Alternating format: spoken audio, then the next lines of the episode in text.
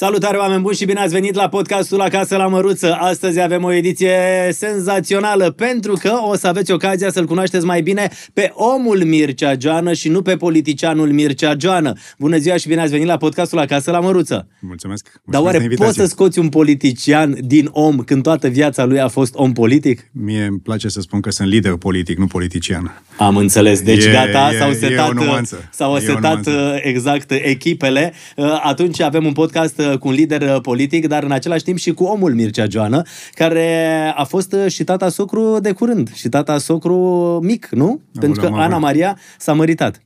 Am avut niște emoții de am avut în viața mea. De, de, când, de, când avea, de când duceam copiii la apendicite, la operație, când leșinam pe, pe spital pe acolo, pe undeva. Da, e un moment greu pentru tați, cred că e, e special, pentru că îți duci fata ca și cum pleacă definitiv. Știi că nu pleacă. Tot Dar simți că nu mai S-a e rupt 100% a ta? Adică că trebuie să o dai mai departe A, a inventat ceva frumos. în altă familie? A inventat ceva frumos, uh, Ana, și mulțumesc mult pentru asta. Uh, Ca să nu mă prăbușesc complet de emoție la ceremonie, uh, a inventat o mică chestiune în care m-am dus și am văzut o rochie de mireasă înainte de ceremonie. Și, ac- uh, și m- eram cu spatele, ea, uh, ea a venit în spatele meu și își spune, tati, acum poți să te întorci. Nu cred. M-am întors, am început uh, așa și m-a luat în brațe, tati, nu plec nicăieri și wow, și acum mai ai emoție. Deci după aia la ceremonie am fost ok, pentru că îmi consumasem toată... Da, pentru că o Mi-a, vedeați... mi-a fost groază de momentul ăla, adică uh, eram evident bucuros și fericit pentru ea, dar mi-era frică într-un fel, parcă copilul ăla mic, fetița mea, se duce și... A crescut? Cred că, cred că tații înțeleg și fetele de, cu care, care au relații speciale cu taților înțeleg. Ați avut o relație mereu specială cu Ana? Și cu Alex. Ne-am făcut uh, și eu și Mihaela o, practic o regulă în familie să nu simtă copiii diferență în afecțiunea părinților. Adică am încercat cât am putut, nu știu dacă am reușit. Ca să nu simtă că uh, tatăl cu fita, cu fica, mama cu băiatul, Da. Mihaela e și machidoancă și la machidoni băieții sunt uh, Totul. totul și a trăit și asta în familia ei și de asta ne-am făcut și sper că, sper că ne-am făcut treaba bine, să, să, să nu simte că, au, că avem vreo preferință. Deci Alexandru și Ana sunt pentru noi copiii noștri dragi, îi iubim ca pe ochii din cap. Alexandru e mai mare, cu Doi ani. 3 ani? Cu Doi 2 ani. ani, cu 2 ani mai mare decât Ana. Da. El nu e căsătorit, Nu, încă mai...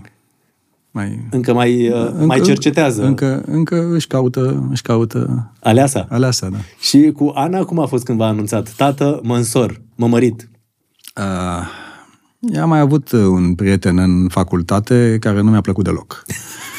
Da, nu mi-a plăcut deloc, deloc. Și eu nu sunt un om care să... să adică încerc să fiu politicos, să, dar era ceva, ceva care nu, nu, nu... Mi se părea că era un pic prea, prea interesat, un pic fals pe atunci, știi? Și Și i-ați zis Anei? I-am zis Anei și i-am zis și lui. Nu cred. Da, da. Și cum, cum a fost? Adică a venit Ana bucuroasă acasă și a zis, tată, el este prietenul meu. Nu, nu, nu, n-a zis că era prietenul, prieten, era în primii ani de facultate și, și am zis, Ana, cred că nu e ce trebuie și n-a fost ce trebuie. Când a venit cu, când a venit cu actualul soț, cu Garrett, uh, mi-a plăcut imediat de el. E un băiat foarte, foarte, foarte bun, o iubește ca pe ochii din cap și până la urmă știți care e treaba, dacă o iubește și știi, știi că o să aibă grijă de ea, E tot ce contează. e tot ce contează și chiar dacă e la distanță, că era În America. partea elaltă, la Los Angeles s-au așezat deocamdată. Sper să vină acasă, sper să vină în Europa. Vom vedea cele... Da, deci a fost un moment uh, frumos, un moment cu multă emoție, un moment care îți rămâne în amintire. Nunta la Veneția, Da, ne-am avut următoarea înțelegere, ce e diferit față de ce facem noi acasă de obicei. Noi am organizat uh, Logodna anul trecut, am făcut-o aici lângă București, s-a ocupat Mihaela, care e organizatoare impecabilă și a ieșit, cred eu, o logodnă pe bune, românească. Au venit vreo jumate din, din, din invitații, erau colegilor de facultate, sunt foarte, foarte uniți. După aia s-au dus prin Transilvania, nu mai plecau din România ăștia. Uh, Și, și zic, bă, nu mă pune să plătesc uh, și pe unde se duc ei prin, prin Transilvania. Deci am făcut noi Logodna și părinții, care sunt un pic mai isteriți ca noi, uh, au organizat o nuntă foarte frumoasă la Veneția și... se spovestea că a fost nunta de câteva milioane de euro. Bravo lor, dacă, dacă au. Uh, Dar, uh, dar uh, ce se întâmplă? E foarte interesant. Americanii și general străinii sunt mai economicoși cu banii decât noi.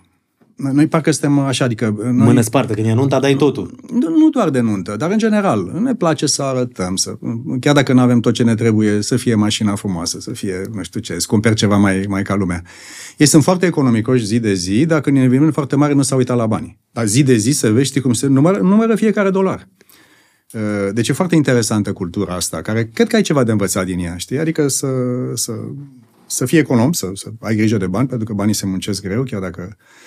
Și după aia, dacă e ceva cu adevărat important, deci pentru mine, faptul că au dat drumul la, La portofel. la portofel, la, la baierile pungii, e un, e un semn că o iubesc și pe Ana și că vor să facă evident băiatului lor, pentru că fiecare se gândește la copiii lui și pe Ana a adoptat-o și în discursul de la nuntă al, al, al cuscrei mele, a zis că e ca și cum Ana ar fi copilul ei făcut de ea. Asta v-a luat așa o piatră de pe suflet adică- și a zis, băi, a ajuns copilul meu exact unde trebuie. Și tot departe e, tot dor de ea ne e. Mihaela stă pe telefon cu ea și pe WhatsApp și pe, face, pe FaceTime și pe ăsta, cred că stă în fiecare zi, practic. Ca, Eu mai orice, pu- ca orice mamă care are copilul Noroc cu departe. tehnologia asta, că altfel ne nebuneam, probabil. Da? Te ajută să fii mai aproape de, de cei dragi. Spuneați că familia lui e mai înstărită. Mhm. Cu ce se ocupă? Au un, uh, o afacere mare de familie în real estate în California. Și e, e o familie... Iar ei s-au cunoscut în facultate. Da, au mers la aceeași facultate uh, și s-au cunoscut, uh, cred că în anul 3. Au rămas prieteni de atunci și acum s-au căsătorit, deci e o relație foarte, foarte frumoasă între ei. Și de durată. Și, și de durată. El învață românește, acum aplică pentru cetățenie românească, uh, știe toți regizorii de filme românești și nu ca să-mi facă mie plăcere, că fiind din, fiind din LA și cu Hollywood-ul îi place filmul. Și îi știe pe toți ăștia ai noștri, pe, pe regizori, știe mai bine decât știu eu. Cât de tare. Uh, îi place fotbal european. Uh, de-abia aștept să-l aduc pe stadion aici și, și nepoții, dacă ne fac nepoți. Uh, Deci aveți o relație perfectă cu ginerele. O Da, e un relație, băiat- un- un- o relație frumoasă. o relație frumoasă, e, e, e, un, e, un, e un băiat, încă o dată, inteligent, citit, curios, o iubește pe Ana. Cred că e tot ce poate să-și dorească orice părinte. Suntem, suntem bucuroși pentru ea și să dea Dumnezeu să fie ei fericiți între ei și să-și facă viața pe care și-o doresc și care și-o pot oferi. Îmi Imaginez cum a fost la nuntă când uh, ați văzut-o și în rochie de mireasă, apoi ați văzut și în dansul mirilor, apoi ați văzut că au venit și prietenii și apropiații și apoi O să-l vezi pe Gerrit al meu cu steagul românesc, asta e tradiție Da. de la Macedoni. am văzut, am, Este avut, cu, e am cu, văzut e câteva cu, poze. e Da? cu steagul și cu mărul în, fru- în fruntea crucii și cu asta și... Da, adică dacă tot pierdem populația atât de multă, mai și recuperăm un pic. da, pentru că pierdem, uh, văzusem o statistică de la Ministerul Afacerilor Externe și la un moment dat uh, erau vreo 6 milioane de români oficial uh, plecați din România. Uh, Probabil uh, statistica asta te și îngrijorează la un moment dat și te gândești de ce pleacă atât de mulți oameni în străinătate și de ce nu le e bine în România. E, e foarte ciudat. Eu numesc asta paradoxul românesc, adică avem un moment, totuși, dacă te uiți la scara istorică, un moment bun. În NATO, nu e, totuși, de bine de rău, economia crește. Dar se întâmplă ceva foarte ciudat. Suntem în cel mai bun moment al istoriei și în cel mai vulnerabil moment al, al istoriei noastre naționale, pentru că um, eram 22 de milioane acum câțiva ani de zile, acum suntem câți a mai rămas. Uh, Mai este problema cu demografia, pe lângă exodul tinerilor și migrație. Nu, natalitatea se duce și o țară care, care se duce spre 14 milioane de oameni în, în 20 de ani de acum încolo, avem o problemă cât casa. Și ei cred că pleacă pur și simplu în căutarea unei vieți mai bune. Ceea ce nu poate fi Și de pleacă contestat. foarte mulți din, din, din partea de Românie, ma- uriașa partea României, care nu e nici București, nici Cluj, nici Timișoara și nici Iași. Sunt orașe mici, e mediu rural, sunt mult mai puține oportunități, educația e mult mai proastă ca înainte, sănătatea merge mai amestecat prin, prin zonele astea.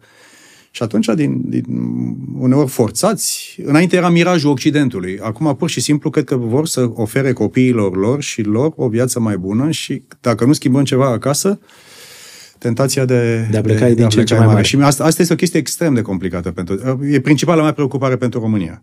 Nu război, nu aia, sunt, știu, știu ce fac și știu unde suntem. Mi-este teamă efectiv că se destramă țesutul nostru românesc. național și românesc și de, și de identitate și de, și de copii. Mă duc pe la biserici, că mă duc în, în străinătate, sunt mult trăiesc la Bruxelles de patru ani de zile. Am fost la, la München, la o biserică românească, o minunăție de biserică, făcută absolut superb. Șerban Sturza, arhitectul, a făcut o biserică inspirată din, din, din, din, din, din, din Curtea de Argeș.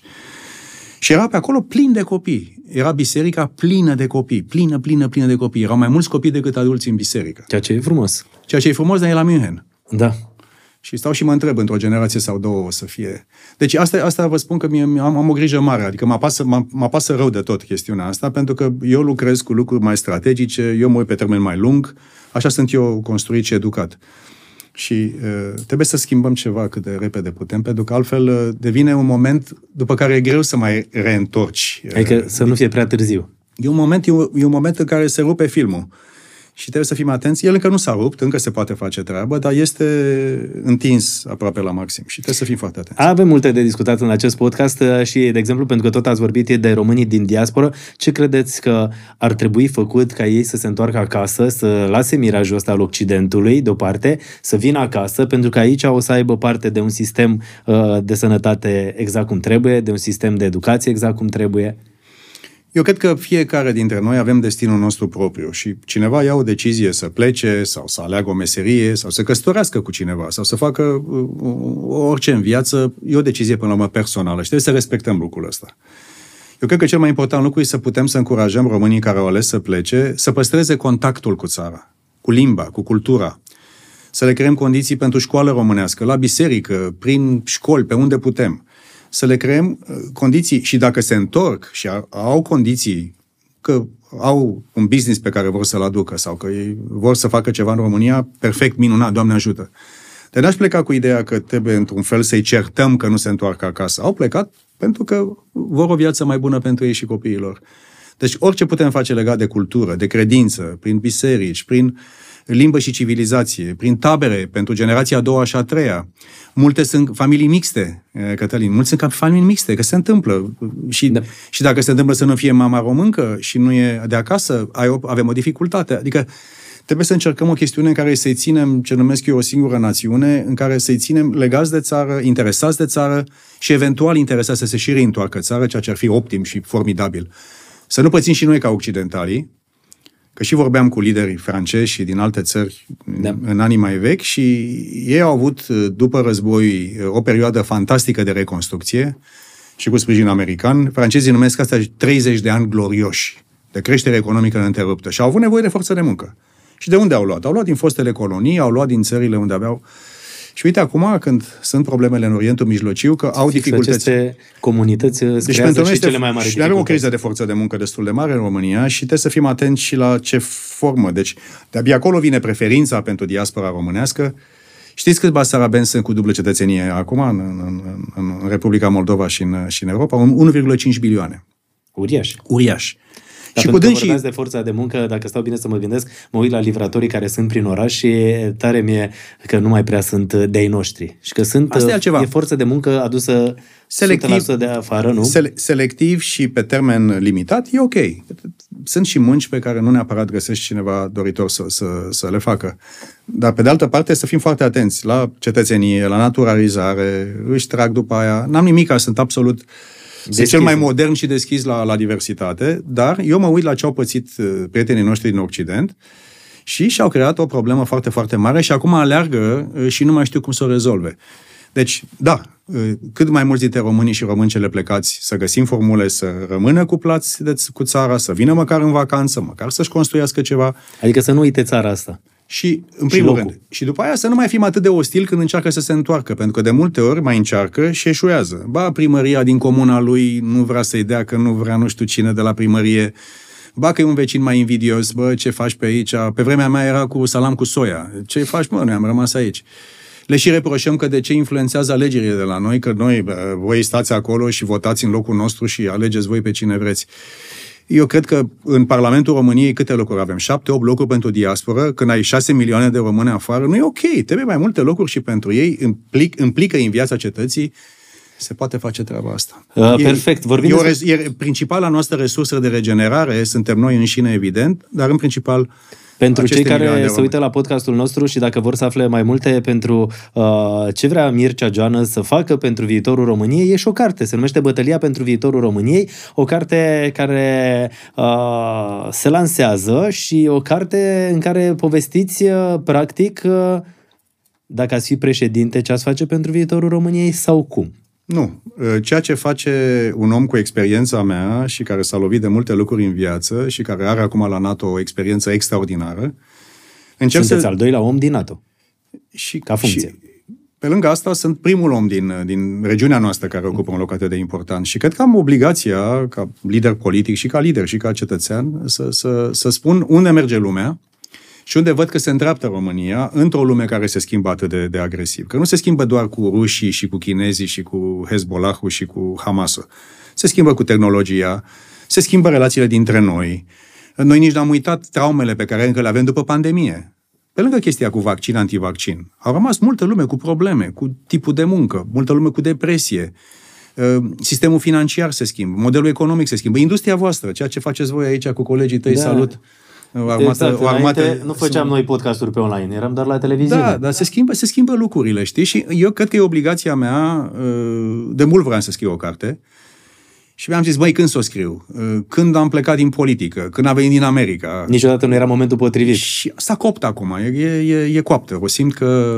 Dar mie îmi sună așa ca și cum e și o anunțare la candidatura pentru președinția nu României, nu? Nu, nu. Când am să, dacă am să fac, am să o anunț propriu zis. Vreau efectiv să dau un pic de, un pic de, de, de, de stimulent intelectual pentru a ne gândi cu capul propriu care e locul României și ce france cu țara asta. Efectiv, asta vreau să facem și dacă e mai provocatoare în anumite zone, uh, o fac în mod deliberat pentru a provoca o conversație și pentru a încuraja și altă lume, nu doar eu, nu am toate soluțiile, nu sunt eu cel mai providențial dintre liderii planetei.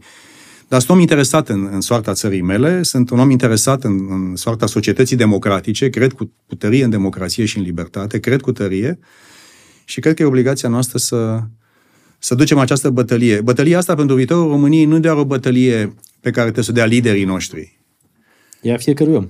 E a noastră, de fapt. Noi trebuie să încercăm să vedem cum, cum ne vedem în, în sunt, țara asta. Și sunt în multe puncte, sunt multe paradoxuri, sunt multe lucruri despre încercări în această carte. Uh, o carte pe care oamenii o pot găsi în uh, librării sau se va comanda doar online? Nu, nu, este editura Litera, are și o variantă pe Voxa, adică poți să-ți iei și un audiobook. Și un audiobook. Se poate comanda și digital pentru românii din diaspora, că tot am vorbit. Am să fac lansări și în țară, am să fac o lansare și la Bruxelles, la Londra, la Paris, mă duc, mă duc, mă duc un pic să, să stimulăm o conversație. Mi se pare că o să fie un podcast foarte interesant și o să avem foarte multe de discutat. Am deschis cartea întâmplător aici uh, și zice așa, pentru minte, inimă și stomac. Uh, reperele unui nou model românesc de dezvoltare. Și v-aș întreba ce ar trebui noi să facem pentru o minte cât mai sănătoasă și cât mai corectă din punct de vedere al gândirii. Eu vorbesc uh, mai, mai înainte în carte de ceea ce avem de la Titu Maiorescu încoace, că suntem țara formelor fără fond. Și de foarte multe ori uh, ne propunem ceva, facem o strategie, dar avem foarte mare dificultate de a o umple cu conținut și să o facem chiar să, să se întâmple ceva. Și am ajuns, eu unul care am, am, am băgat România în NATO și în UE. Cu mânuța mea uh, am semnat încheierea negocierilor la UE. Eu sunt un om care cred în valorile euroatlantice, cred în, în familia asta noastră, aici e locul nostru. Dar în același timp cred că am făcut o greșeală foarte mare, inclusiv eu, în care am luat fără nemestecat foarte multe, fără să trecem prin capul nostru, prin gândirea noastră, foarte multe modele de afară care funcționează la dânsii, dar în specificul meu cultural – nu se potrivesc. Nu se potrivesc. Și asta este, de fapt, o discuție veche în România despre forme și fond. Și de aceea această carte, vorbim și de... Și ca să poți să convingi pe cineva, nu poți să vorbești doar intelectual, minții. Trebuie să vorbești cu sau doar, sau doar inimii, dar și stomacului, pentru că trebuie să și dăm de mâncare la copii. Trebuie, trebuie să și trăim, trebuie să ne facem o meserie. Și atunci, dacă poți să găsești o soluție care să fie românească, asta nu înseamnă antioccidentală, românească, specifică. că aici e totul foarte interpretabil. Dacă zici mai mult românesc, să nu se înțeleagă antioccidental. Dacă zici occident, mine, să nu se nu înțeleagă... Că, nu, nu cred că cineva... Că poate, de la o parte pe român. Cineva mă poate suspecta că sunt antioccidental. Eu, eu cred că este moment... Mai este ceva. Toate țările care au reușit de-a lungul istoriei au avut două ingrediente importante. Unul, educația. Nu există țară de succes fără educație bună.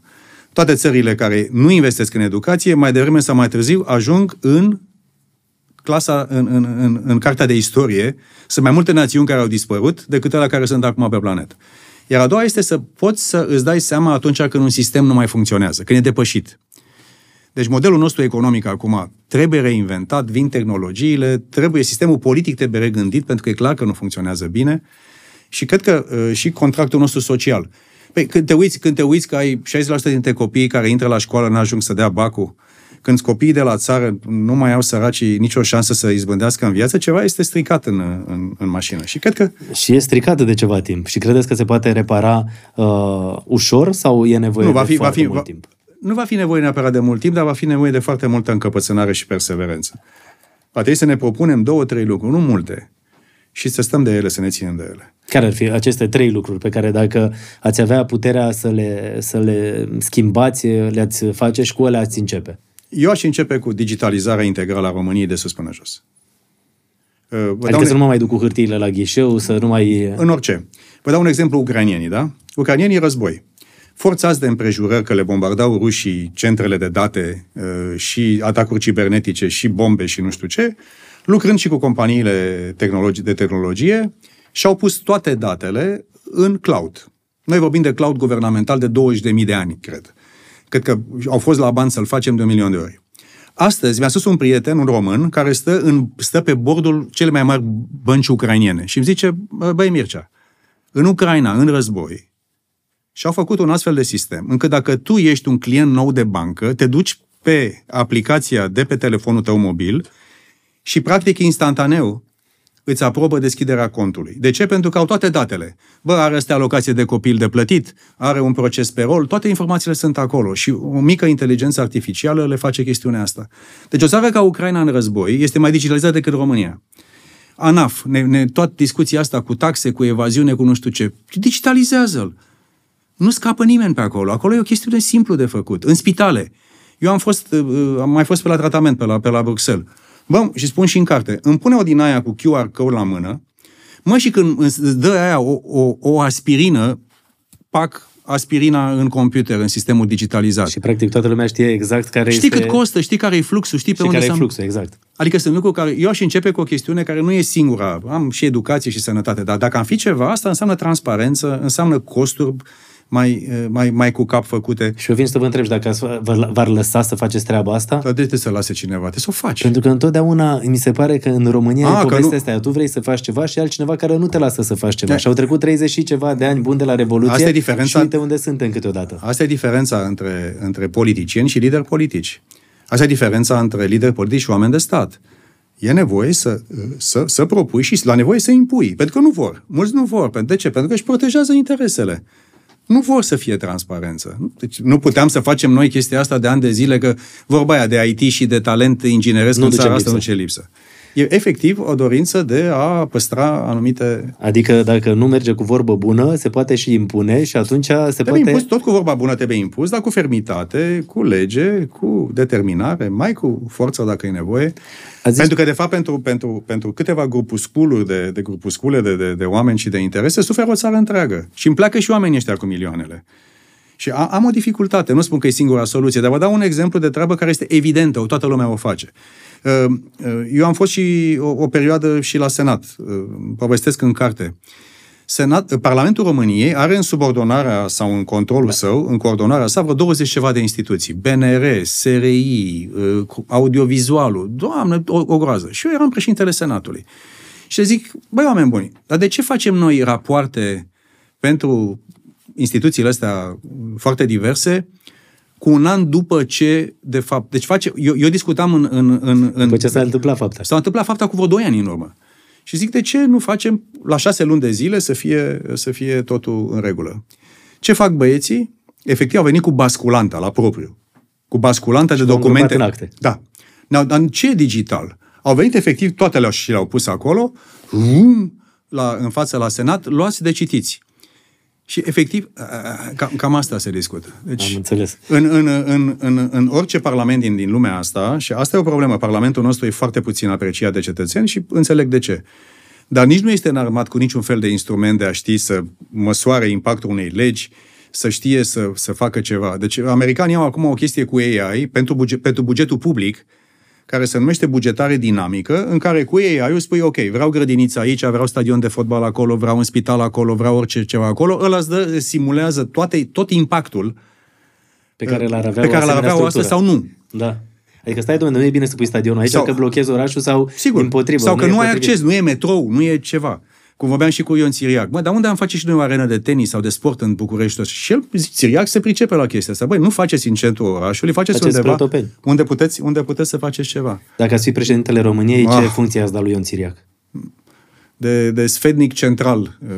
De sfednic central. Că trebuie o funcție specială pentru el, că e atât de special. Mi-ați spus ceva mai Ah, devreme. uh, Da, dar, ziceți. Dar, dar, dar, deci, eu, eu, am făcut, eu, eu am făcut școală de administrație publică. Am fost la, când eram tânăr, am fost în 90 ceva la ENA, cea mai bună școală de administrație din Europa. Toți președinții Franței au trecut, au, Franței au trecut pe acolo. Deci eu am învățat de la mama, pentru că noi semnăm foarte mult cu francezii ca model de administrație. Uh, Eu am adus INA când am venit acasă. ENA era școala pe care am făcut-o uh, și președintele Macron a făcut-o. Deci, problema este că dacă îți pui în cap dacă îți pui în cap, poți să faci lucruri în țara asta. Asta este convingerea mea absolută și poate că și anii de la NATO m-au învățat să fiu un pic mai Ferm. un pic mai ferm și un pic cu, cu pasul la tobă. Noi care am făcut armata era st- stângul pe tobă. Bum, da. bum. Cam asta trebuie făcut. Bum, bum, la tobă și, Și ținut frâiele. și ținut frâiele. Da, până ajungem să mai discutăm despre ce se întâmplă în această carte și despre multe alte lucruri, am spus ceva mai devreme că ați avut acel QR la mână pentru că ați avut ceva probleme de sănătate. S-a vorbit da. foarte mult despre aceste probleme de sănătate pe care le-ați avut. Nu vreau să intru în detalii, că sunt, sunt, lucruri, sunt lucruri uh, personale, dar uh, pot să spun un singur lucru, că am avut uh, nouă date de două ori diagnostic greșit în România și tratament relativ simplu acolo. Și nu spun asta cu păcat și cu nimica, uh, m-am speriat și eu și familia, ne-am speriat rău de tot. Uh, Mirela, care îi spusese doctorul că am nu știu ce mare grozăvie, nici i-a fost și teamă să-mi spună mie, copiilor le-a spus. Uh, mă- și mă duc în Belgia la spitalul de care țin aici cu jobul meu și de fapt era altceva și uh, un tratament relativ simplu. Deci uh, de multe ori a fost și foarte multă, uh, să zic, amplificare. Nu cred că a fost ceva răutăcios uh, pe speculațiile respective. A fost un, un episod de sănătate a existat, dar n-a fost ceea ce Da, ziceau a fost cei atât de grav? nu, nu. Asta e diferența har Domnului, că m-am dus la, la, la control la oamenii aia. Și că s-au uitat, m-au luat, m-au învățit și zic, doamnă Joana, Și vă întreb, cei care v-au dat diagnosticul greșit în România, nu vreau să-i bag, că e- băi, nu, nu vreau nu, să... dar după aceea le-ați zis, băi, oameni, nu buni, le-am uite spus, ce era nu să le-am spus, pățesc? Nu le-am spus. Acum e prima oară când spun, nu, nu, nu și nu, nu-mi place să arăt câte, că, că, nu cred că au făcut-o intenționat. Au făcut oamenii, asta, asta au zis ei că cred că se întâmplă. Și nu odată de două ori. Nu atât de două ori. De două ori și, practic, chestia asta nu va... Pe lucruri diferite, zic. Pe lucruri pe diferite. lucruri diferite. Dar chestia asta va determina să vă duceți să cereți și second opinion și mai departe. Dar să- sunt obligat să o fac. Să- E, e jobul, eu am contract cu, cu prăvălia mea. Noi suntem, noi suntem trupă de profesioniști acolo. Noi eu fac control medical practic non-stop uh, la noi. Adică la noi nu, nu, nu merge cu, cu, cu fușereala sau că te sustragi. Nu. La noi controlul medical este o chestie obligatorie, contractuală. La noi suntem efectiv ca, ca, prof- ca, ca sportivii profesioniști. Te angajează, ai, trebuie să fii acolo, trebuie să muncești, trebuie să, să, să verifici sănătatea, să fii tot timpul 100% gata. Efectiv, ca un sportiv profesionist, uh, Dar când ați, asta facem primit, noi. când ați primit uh, diagnosticul acesta grav, uh, pe care dumneavoastră nu l-ați aflat, pentru că Mihaela, Nu, mi l-a spus, soția, mi l-a- mi mi l-a l-a spus după ce... Nu, nu, mi l-a, sp- mi l-a spus și după a zis, haide mă să mergem, nu cred, mi se pare că ceva nu se leagă. Și am fost acolo și, evident, uh, am intrat pe un făgaș mult mai simplu, mult mai direct și... Deci, uh, Important e că vezi- sunteți bine și asta e, cred că, Doamne tot ce ajută. contează și... Dar o speritură din asta îți, dă, îți dai seama că, cum să spun, dacă mie mi se întâmplă așa ceva și nu sunt totuși un necunoscut prin, prin Și presupun țara că nici asta. n-ați fost la un doctor de dispensar local. Nu vorbesc, dar zic, deci, deci, deci trebuie să avem mare, mare grijă pentru că sunt oameni buni în sistemul nostru medical, fără îndoială, dar cred că e, trebuie un pic uh, regândit și reorganizat.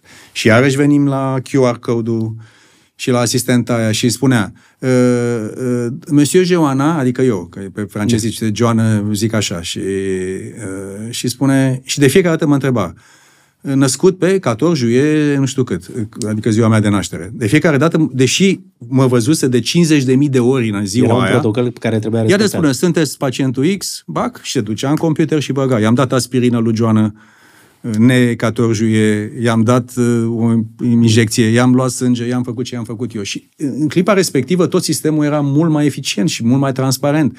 Stocurile și le făceau diferit. Știau să-și, să-și programeze uh, tot ce înseamnă uh, necesitățile din- pacienților, pacientului.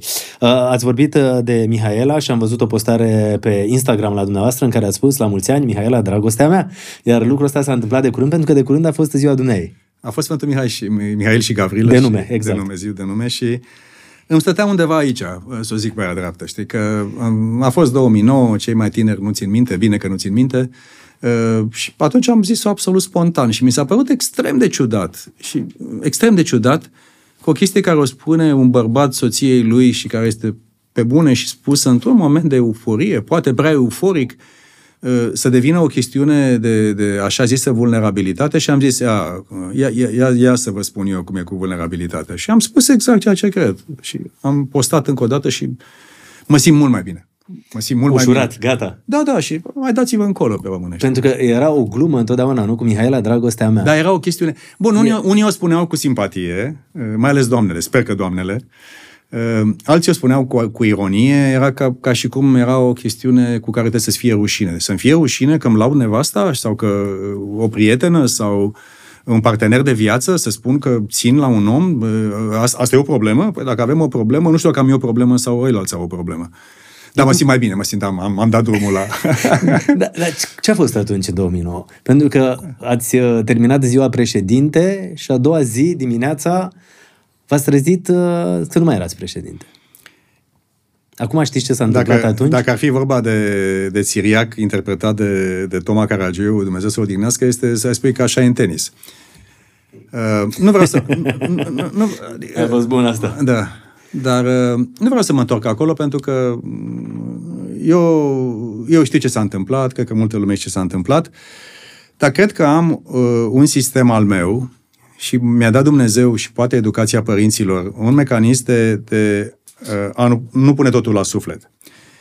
Și nu sunt obsedat de zilele respective. Știu că a fost o nedreptate, știu că probabil țara ar fi mers mult mai bine cu mine. Dar nici nu fac din asta un cap de țară și stau, sunt obsedat și rămân obsedat în momentul respectiv. Păi și am nu, încercat... te, nu te macină chestia asta când știi că de fapt conduci și apoi la câteva ore dimineața de fapt m-am măcinat rău de nu tot mai atunci. conduci, nu? M-a, Pentru că e un moment de la în care... M-am măcinat rău de tot și m-am măcinat mai rău și faptul că am știut că a fost și trădare, nu doar că a fost, uh, cum să spun, vrăjmășie și nevolnicie și furăciune. Am fost foarte supărat. Trădare? Am, f- am fost foarte supărat. Am fost foarte supărat. Și culmea, știți unde m-am dus și m-am, m-am, m-am așezat și cred că am scăpat și teafăr la cap. Și sunt astăzi unde sunt și îmi fac treaba poate că mult mai bine decât atunci. Cred că astăzi sunt, vorbind de, de cine sunt astăzi, sunt mult mai bun decât atunci. Au trecut ani, am învățat lucruri, ăsta cu NATO patru ani de zile sunt lucruri pe care nu le învață oricine și nu are nimeni, oricine șansă la ea. Un prieten din America, care m-a dus de mână prima dată la micul dejun cu rugăciune din America, prima mea zi de ambasador la 37 de ani, întâmplător m-a, m-a dus staful ambasadei la micul dejun cu rugăciune. E o chestie uriașă. Numai, eu am zis că americanii sunt nebuni la cap. Deci te duci să te rogi cu 5.000 de oameni într-o sală. Și toată lumea mânca și se auzeau cum mâncau linguri, aia, cu linguri, cu aia. Președintele Clinton și nu știu care la tribună și zic, Doamne, eu să, eu, eu să obișnuit să mă rog în colțul meu, mă duc în biserică, mă rog, Doamne, Doamne, nu știu ce, noi suntem românii mult mai micuți în, în relația noastră cu Dumnezeu. Și cel care a organizat toată chestiunea asta mi-a fost, de fapt, un prieten și un sfednic spiritual toată perioada respectivă. M-am învățat foarte multe lucruri și m-am dus efectiv să vorbesc cu el după 2009. O spun prima dată. Am scris un pic în carte, un pic din pasajul ăsta și uh, dacă îl chema. A murit între timp. Și a stat cu mine, cred că o zi și jumătate la Washington, efectiv stând de vorbă cu mine. Deci după ce ați pierdut alegerile, da. v-ați adus aminte de acel uh, și m-am mic dus, dejun cu rugăciune și l-ați și căutat pe Și l-am căutat pe, pe el ca să mă duc puțin să, să, să efectiv să, să-i cer ajutorul. Era, era, eram foarte rănit, eram, eram extrem de, de, de înverșunat, eram atât de mânios și atât de răzbunător. Efectiv, eram într-un moment foarte, foarte complicat. Și am stat cu el și efectiv ușor, ușor am început să discutăm și mi-a făcut atât de mult bine pentru că mi-a, mi-a, mi-a spus până la urmă, știți ce, în viața asta există și un destin, există și un Dumnezeu, există și o a doua șansă de fiecare dată, n-are rost să te încarci cu răzbunare și cu ură. Încearcă să te uiți către viitor. Ești încă tânăr, ai o familie frumoasă, ești un om inteligent, ești un om educat, vor veni și alte șanse pentru tine.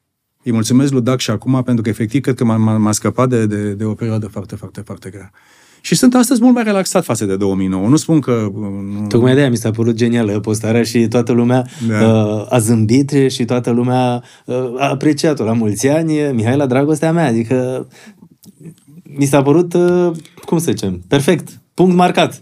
Și pentru că a fost ziua sper, de lumea... Sper, sper că i-a plăcut și Mihaela, sper că i-a plăcut. Păi nici n-am observat, a dat like, a comentat ce s-a întâmplat, Atât, trebuie să vedem. Da. Dar îl avem pe prietenul nostru, Alin Țibulcă. Este omul care atunci când ne vin musafirii la podcast ne servește ceva senzațional și îmi dau seama că au trecut 30 și ceva de minute și că nici n-am dat noroc cu domnul Mircea Joana. Să-i spunem, Bună bine seara. ați venit, domnule, la podcast. Bună la mulți ani pentru Mihaela, la mulți ani că sunteți tata socru, la mulți ani că de toate, vedeți? Și cât avem de și spus. Și vouă că aveți deja trei ani de podcast de mare succes da. și la mulți ani și echipei. Mulțumim mult de tot și avem exact. și un cadou, să știți că ce bem noi aici este un vin ars de la Brâncoveanu. Brâncoveanu XO, ușor mixat cu, cu puțin sirop de amarene. Sunt niște uh, vișine italienești și dă un gust foarte, foarte bun, că deschide și aromele din, uh, din vin ars. Iar acesta este cadoul pentru Doamna dumneavoastră. Să știți că de la noi se pleacă cu uh, cadouri de aici, de la să podcast. Știu. Nu ne-ați adus dar să, dai, dar să dai și rețeta ca să știu să fac chestia Cum să nu, cum da, să okay. nu, o să vă dau, dar găsiți și pe iconicdrinks.shop, găsiți acolo niște rețete cu brâncoveanu extraordinar de bune. Pentru că tot vorbim de digitalizare. Și de, da. Okay. Perfect, gata, este, este pentru asta. Nu ne-ați adus și nouă nimic de la NATO. Ce puteți să ne aduceți? O insignă măcar, să avem și noi de la NATO. Uh, Ce vreți? Facem, facem după aia o listă. Când vin acasă să vă aduc și vouă ce da, mai aveți, da. ce mai aveți Un magnet nevoie. de frigider. da, da, da. Un magnet de frigider. Un magnet de frigider. Bun, uh, perfect. De asta zic că sunt multe lucruri pe care putem să le sărbătorim. Cum ați cunoscut-o pe, pe Mihaela? Pentru că tot am ajuns la uh, subiectul acesta. La coadă la, la, da, la, la predeal. La predeal, uh, eu învățam să schiez. Da. Eram vai de mine. Luasem cu împrumut de la prieteni. La un prieten, un hanorac cu vreo trei numere mai mari, că era un găligan de, de coleg de-al meu. Uh, verde că era. Un fez portocaliu cumplit. Uh, pantaloni roșii, nenorocire. Ea era studentă la arhitectură, elegantă, frumoșică, tinerică și ne-am, și, uh, ne-am nimerit efectiv la coadă la postăvarul la Predeal. Eu nici nu știam cu schiurile, ea schia frumos și m-am nimerit să stau cu ea, uh, uh, să ne nimerim în același, în același Loc. telescaun. Opa, în același telescaun? Și s-a mai întrerupt și curentul. Oh. Să te ții acolo și... Eu eram și timid pe vremea aia, acum mi-a trecut. Uh, și, și eram și ciudat. Era elegantă, frumușică, nu știu ce, și eu eram adunat de pe drumuri, efectiv. Ce am făcut, ce n-am făcut, e că, uite-ne, după câți ani avem, aproape, nu spun cât de ani de căsătorie avem deja. Deci, dar ne-am, cum se întâmplă în viață? Un, un, un, Doamne, Doamne? Dacă nu oprea curentul, dacă nu stătea telescaunul ăla mai Am mult în, în aer acolo, da. poate nu se legau lucrurile. Nu se, probabil că nu se legau. Nu? Și le, după... așează, le așează Dumnezeu. Și, și atunci ați făcut uh, cunoștință, atunci v-ați cunoscut mai bine atunci, și a rămas să vă mai întâlniți sau cum s-a... Am mai ieșit seara că erau niște prieteni comuni și am ieșit uh, seara la, la discotecă, discotecă pe vremea, nu? Da, da. Clubul la Cioplea, cred că am fost și...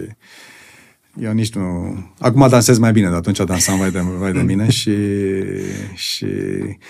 Nu știu, eu cred că i-a plăcut de mine, mi-a plăcut de ea și după aia s-a întâmplat. Ați uh, cucerit-o? Sunteți un tip romantic?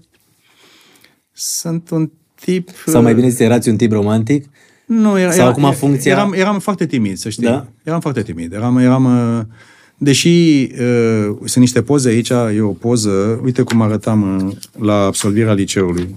O să, să arătăm vezi, și noi fotografiile pentru cei care urmăresc dar să vezi, ce, să vezi ce bucle aveam. Am văzut. Și uh, mi-aduc aminte că la nuntă n-am vrut să mă tun, că mi-a fost frică că mă chilugește.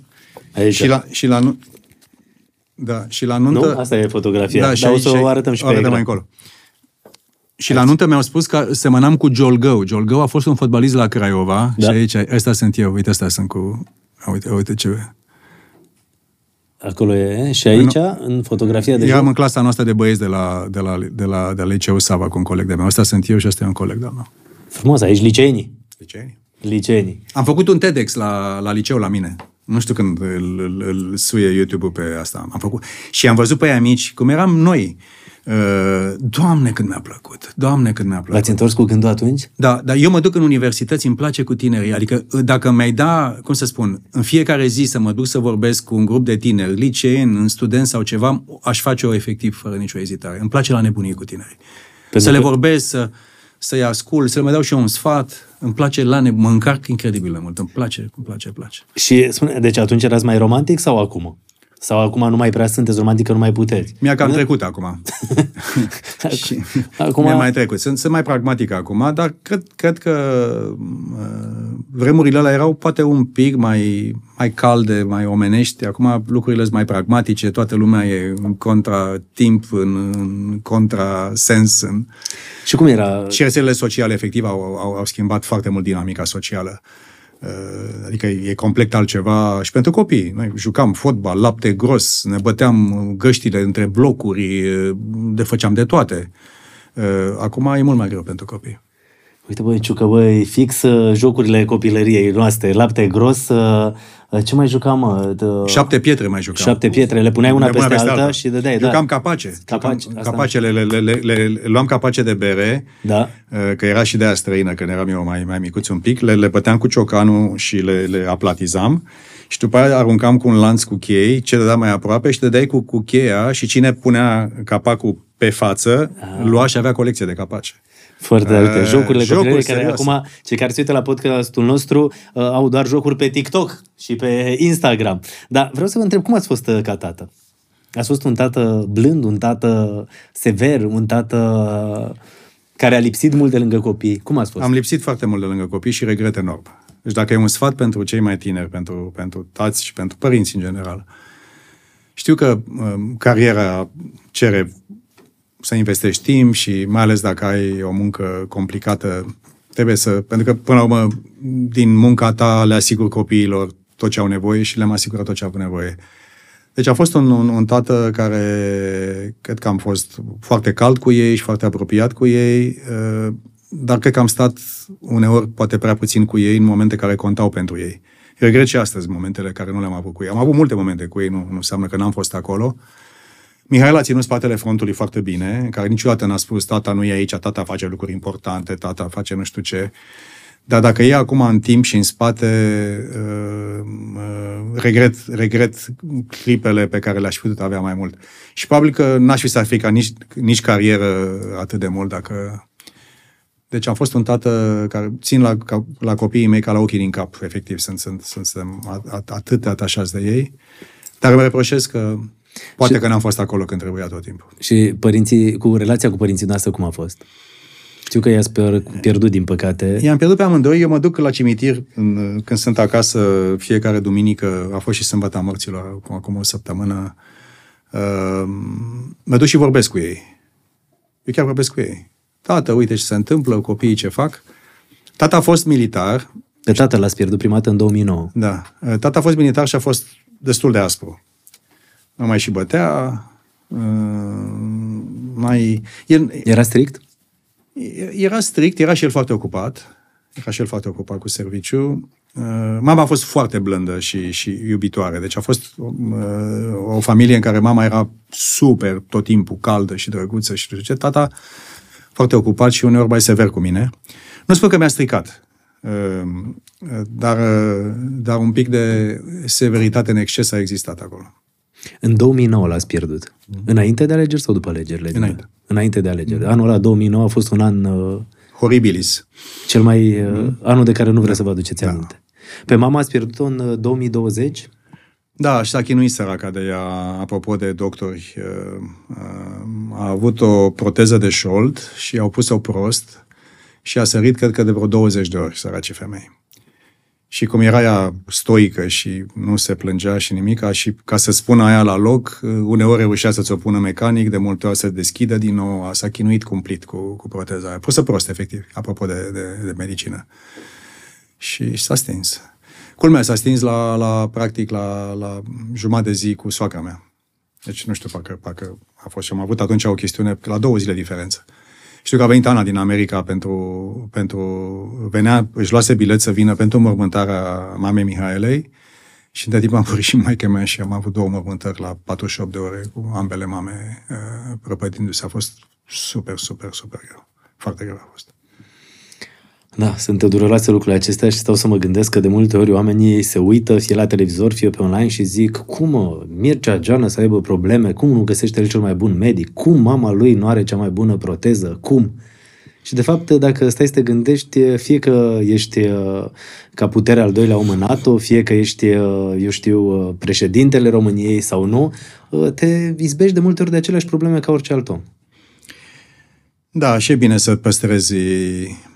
Tata m-a învățat ceva. M-a învățat o chestie, o spun și în carte. Tata mi-a zis, e olten din, din, din, ei sunt, el din Mischi, din Craiova, și mi-a zis, băi, tată, în viață ai un singur lucru care contează, este numele pe care îl porți. Nu numele la propriu, ci, ci reputația pe care o ai.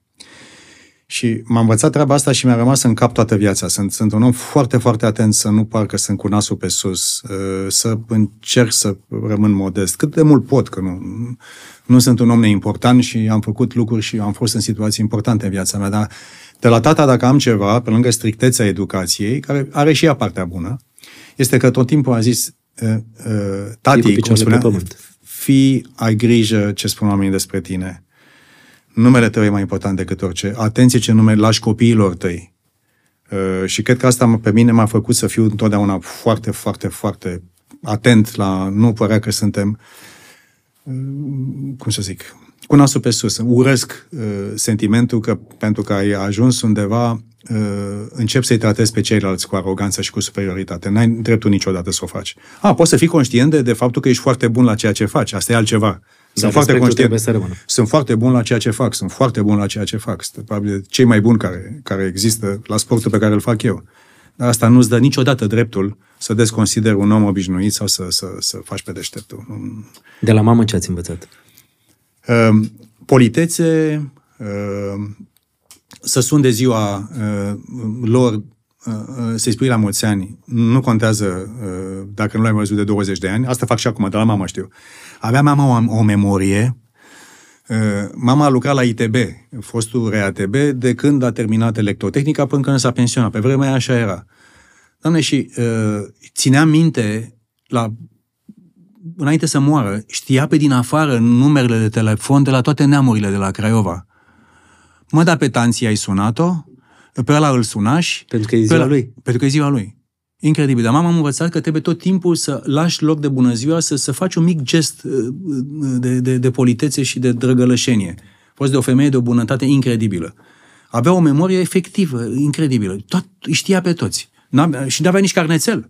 Și acum, practic, chiar dacă sunt oameni cu care n-ați mai vorbit de ani de zile, când e ziua lor de naștere... Nu, dar le pun în telefon acum, că nu sunt eu. N-am memoria mamei. Mama, mama avea memoria bună ca mea. Dar, dar întotdeauna, întotdeauna să spuneți un la mulți ani. Spun la mulți ani sau dacă nu pot să dau un mesaj. Deci e, e bine să lași loc de bună ziua, cum se zice, dacă poți. Și ați crescut în uh, Craiova sau ați crescut în București? În București. Ai mei au plecat, uh, tata a plecat uh, de la Craiova la Facultatea de Construcții din București, după, după ce a terminat facultatea, uh, s-a angajat la Ministerul Apărării. Uh, mama a plecat uh, din Craiova la București, pentru că pe vremea aia părinții, părinții tatălui, bunicul meu, Constantin, și, și Zinca, bunica mea din partea mamei, erau de origine sănătoasă. El era mecanic de depou la, locomot- la de locomotivă la, la depou din Craiova, Zinca nu știa să citească. Când venea cu trenul, citea, stătea cu ziarul invers. Da, că avea abonament de CFR, că era CFRist bunicul.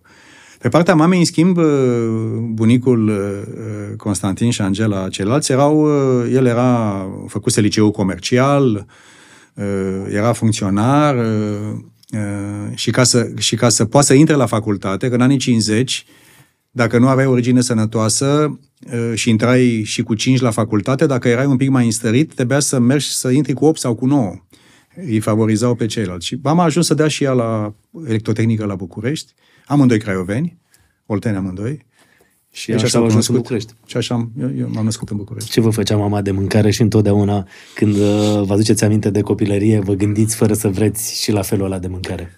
Îmi făcea de fiecare de ziua mea, uh, apropo de 14 iulie cu QR code-ul, Eh, îmi făcea tot timpul un tort de pișcoturi cu frișcă și cu caise din borcan. Erau pe vremea aia un sirop uh, însiropate. Bum, bum, bum, bum.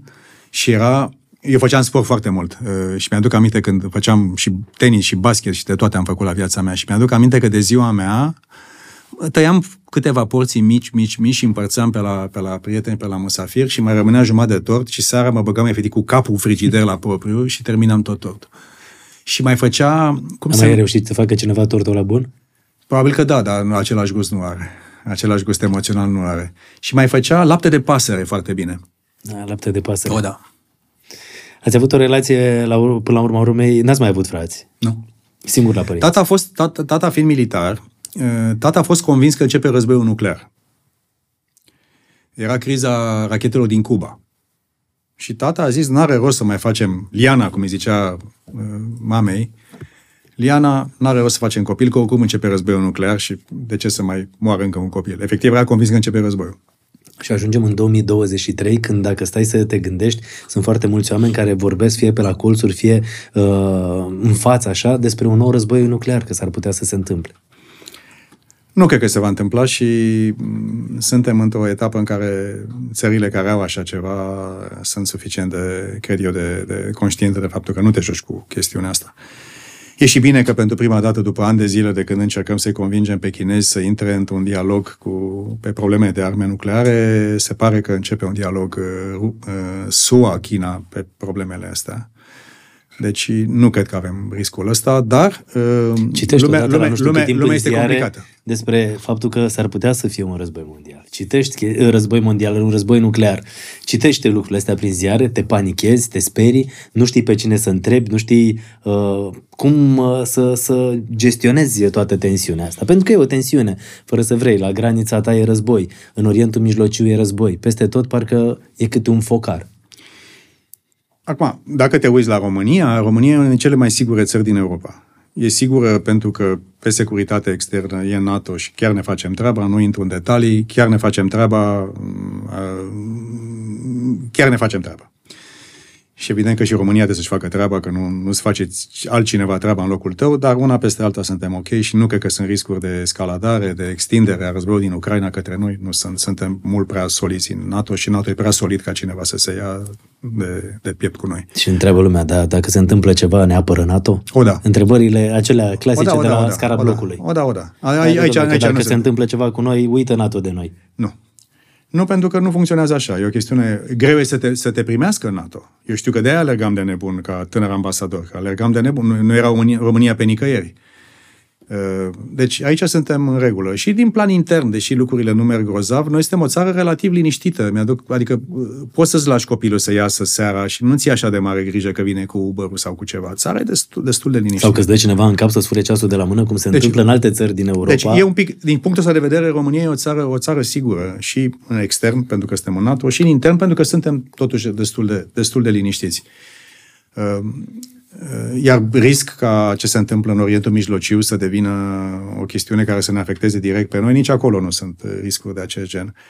Riscurile sunt, cred eu, un amestec de ceva mai devreme, de riscuri interne, de faptul că uh, ne șubrezim un pic uh, și cred că uh, uh, neîncrederea oamenilor, plecarea tinerilor, faptul că sunt sisteme de servicii publice esențiale, educație, sănătate, care nu merg grozav, încă e foarte multă corupție.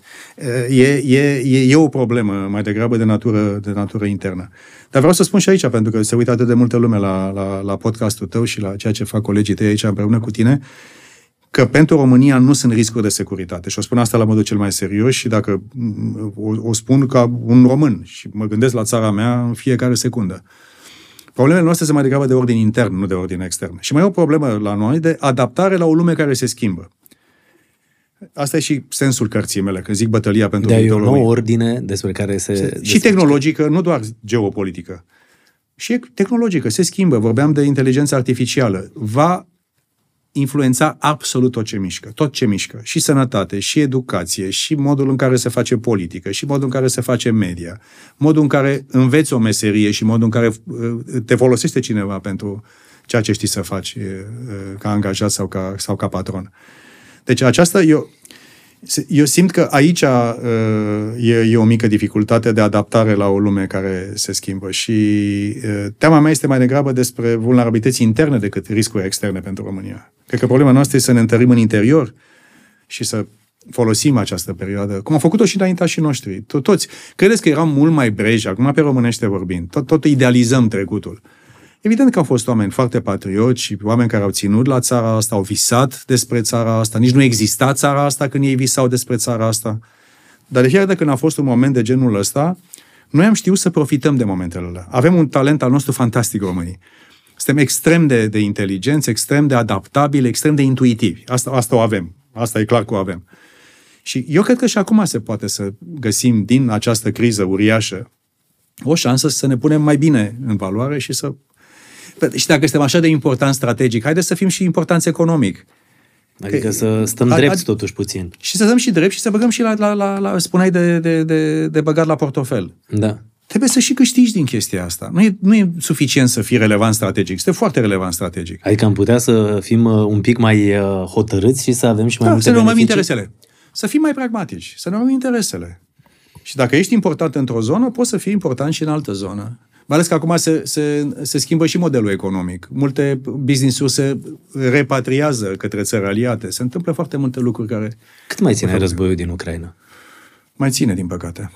Nu, nu, nu vedem de ambele părți. Uh, pe de o parte, ucranienii sunt mai motivați, sunt uh, mult mai bine înzestrați, Uh, știu să ducă războiul mult mai inteligent și mai modern decât rușii și, în primul rând, își doresc să câștige acest război. Pe partea de ruși, în continuare, sunt cu moralul prost, cu echipamente dintr-o generație mai veche, cu un sistem de comandă și control depășit, de tip sovietic, nu de tip NATO, dar au în spate uh, o țară care are rezistență la suferință, ca să zic așa. Și nefiind o democrație, nu interesează că mai mor 50.000 de tineri și că mai mor 50.000 de tineri. Deci pot să ducă uh, un război, chiar dacă uh, suferă foarte mult. Deci între astea două este un risc ca acest conflict să se prelungească. La 37 de ani erați ambasadorul României în America, uh, diplomație, diplomație, diplomație. Și stau să mă gândesc de ce astăzi, în 2023, diplomația nu mai poate să aibă aceeași putere și să nu mai existe acest conflict care nu face altceva decât să, să, să ajute la pierderea de vieți. Lucrul ăsta se întâmplă și în Orientul Mijlociu. Și toată lumea ce, bă, dar ce nu poate să fie pace? De ce oamenii nu se pot așeza la o masă și să găsească se... un, uh, un punct comun și să se termine? Pentru că pentru oamenii uh, de acolo nu înseamnă decât suferință. Cătălin se va ajunge acolo. Și nu este nimic mai important decât pacea. Pentru că la un moment dat ai impresia că nimeni nu-și mai dorește pacea. Nu. Te uiți și zici, bă, dar nimeni nu mai vrea să fie pace în lumea asta. Este cel mai prețios lucru. Pace, securitate, liniște sunt importante. Nu poți să faci nimic dacă nu ai asta. Uh, niciun business, nici o familie, niciun podcast, nu poți să faci nimic. De aceea este extrem de important ca noi să încurajăm, și asta încercăm să facem, uh, să se ajungă la o soluție, până la urmă, tot politică, până la urmă, politico-diplomatică, până la urmă. Numai că atunci când ai uh, o țară care își apără existența și libertatea și care vrea să lupte pentru libertate și pentru existență, așa sunt ucrainienii, și că ai o țară care are încă uh, speranța că poate să-i frângă pe oamenii ăștia alți, ai încă, din păcate, nevoie, din păcate o spun, că e suferință multă și pierdere de oameni și de, de, de vieți și de situații materiale foarte, foarte mari. Dar tot la pace ajungem până la urmă. Și pentru noi, cel puțin pentru jobul care îl fac, îl facem noi la avem două lucruri foarte importante. Pace cât mai rapid și doi, să nu escaladăm conflictul ăsta care deja e păcătos în ceva și mai mare. Pentru că se poate escalada în ceva mai mare? Pentru că se poate escalada în ceva și mai mare dacă nu suntem atenți. Har Domnului că suntem oameni serioși și oameni extrem de experimentați în ceea ce facem și întotdeauna creăm condiții ca pe de o parte, ucranienii au tot dreptul să fie ajutați ca să-și apere țara, că altfel Altfel, îi invităm pe ruși și pe alții, în alte părți, să facă la fel. Dacă poți să mergi și să iei cu forța și să intri cu armata peste o țară, de ce să nu o iei? Trebuie undeva să spui că treaba asta nu este acceptabilă. Dar pe de altă parte, în fiecare zi veghem ca treaba asta să nu se transforme în ceva și mai grav. Nici rușii nu au resursele să se ia încă o dată cu noi. Suntem atât de puternici, atât de mari. Suntem, suntem acum, vine și Suedia, 32 de țări, suntem, suntem un, un, un, un colos. Dar vine până la urmă Suedia? Bine, bine. Pentru că am văzut uh, că Turcia oarecum era, nu? Împotriva oarecum Au trimis, în, acestei au, aderări. au trimis în Parlament și suntem încrezători că o să ratifice și o să avem și, și Suedia, sper eu, foarte rapid în, în NATO. A avut uh, domnul Putin mai puțin NATO, are mai mult NATO. Uh, A avut mai puține trupe NATO în țările din Est, are mai multe trupe în țările din Est. A avut o Ucraina pe care să o vasalizeze și să, să creadă că o ia în sfera de influență, are o, o Ucraina care se bate cu vitejie pentru soarta ei. L-ați cunoscut pe Putin. Da. De câte ori? Cred că de două ori. Și cum au fost întâlnirile cu el? El e foarte, cum să spun, uh, uh, foarte uscat în sensul că e foarte dry pe, pe englezește. E, nu face floricele, nu are niciun formă de emoție, e foarte plat în ceea ce spune. Uh, Mi-aduc aminte că vorbea cât de periculoasă e Uniunea Europeană, nu atât de mult de NATO. Că, că să avem, să fi, asta era acum niște ani de zile. Și, de fapt, criza din Ucraina a început de la probleme legate de UE, nu de NATO. Maidanul și după aceea din Ucraina. Ocupa. Din Ucraina au început, au început din... Mai e ceva foarte, foarte bun. Și asta vreau să spun. Și o spun și în carte. Pentru Republica Moldova, după ce prima șansă să evadeze din blestemul geografiei la războiul din Transnistria în 91-92 nu s-a putut fructifica, asta e a doua șansă pentru Republica Moldova să evadeze și să vină către Europa. Se poate. Se Dar poate. ei nu sunt nici în NATO, nici în UE? Da, da, acum, dacă dă Dumnezeu și uh, Comisia Europeană a dat avizul ca să înceapă negocieri de aderare la UE, nu-i puțin lucru, e lucru foarte mare. Și eu mă duc des la Chișinău, vorbesc foarte des cu liderilor și cu Maia Sandu și cu premierul Răcean.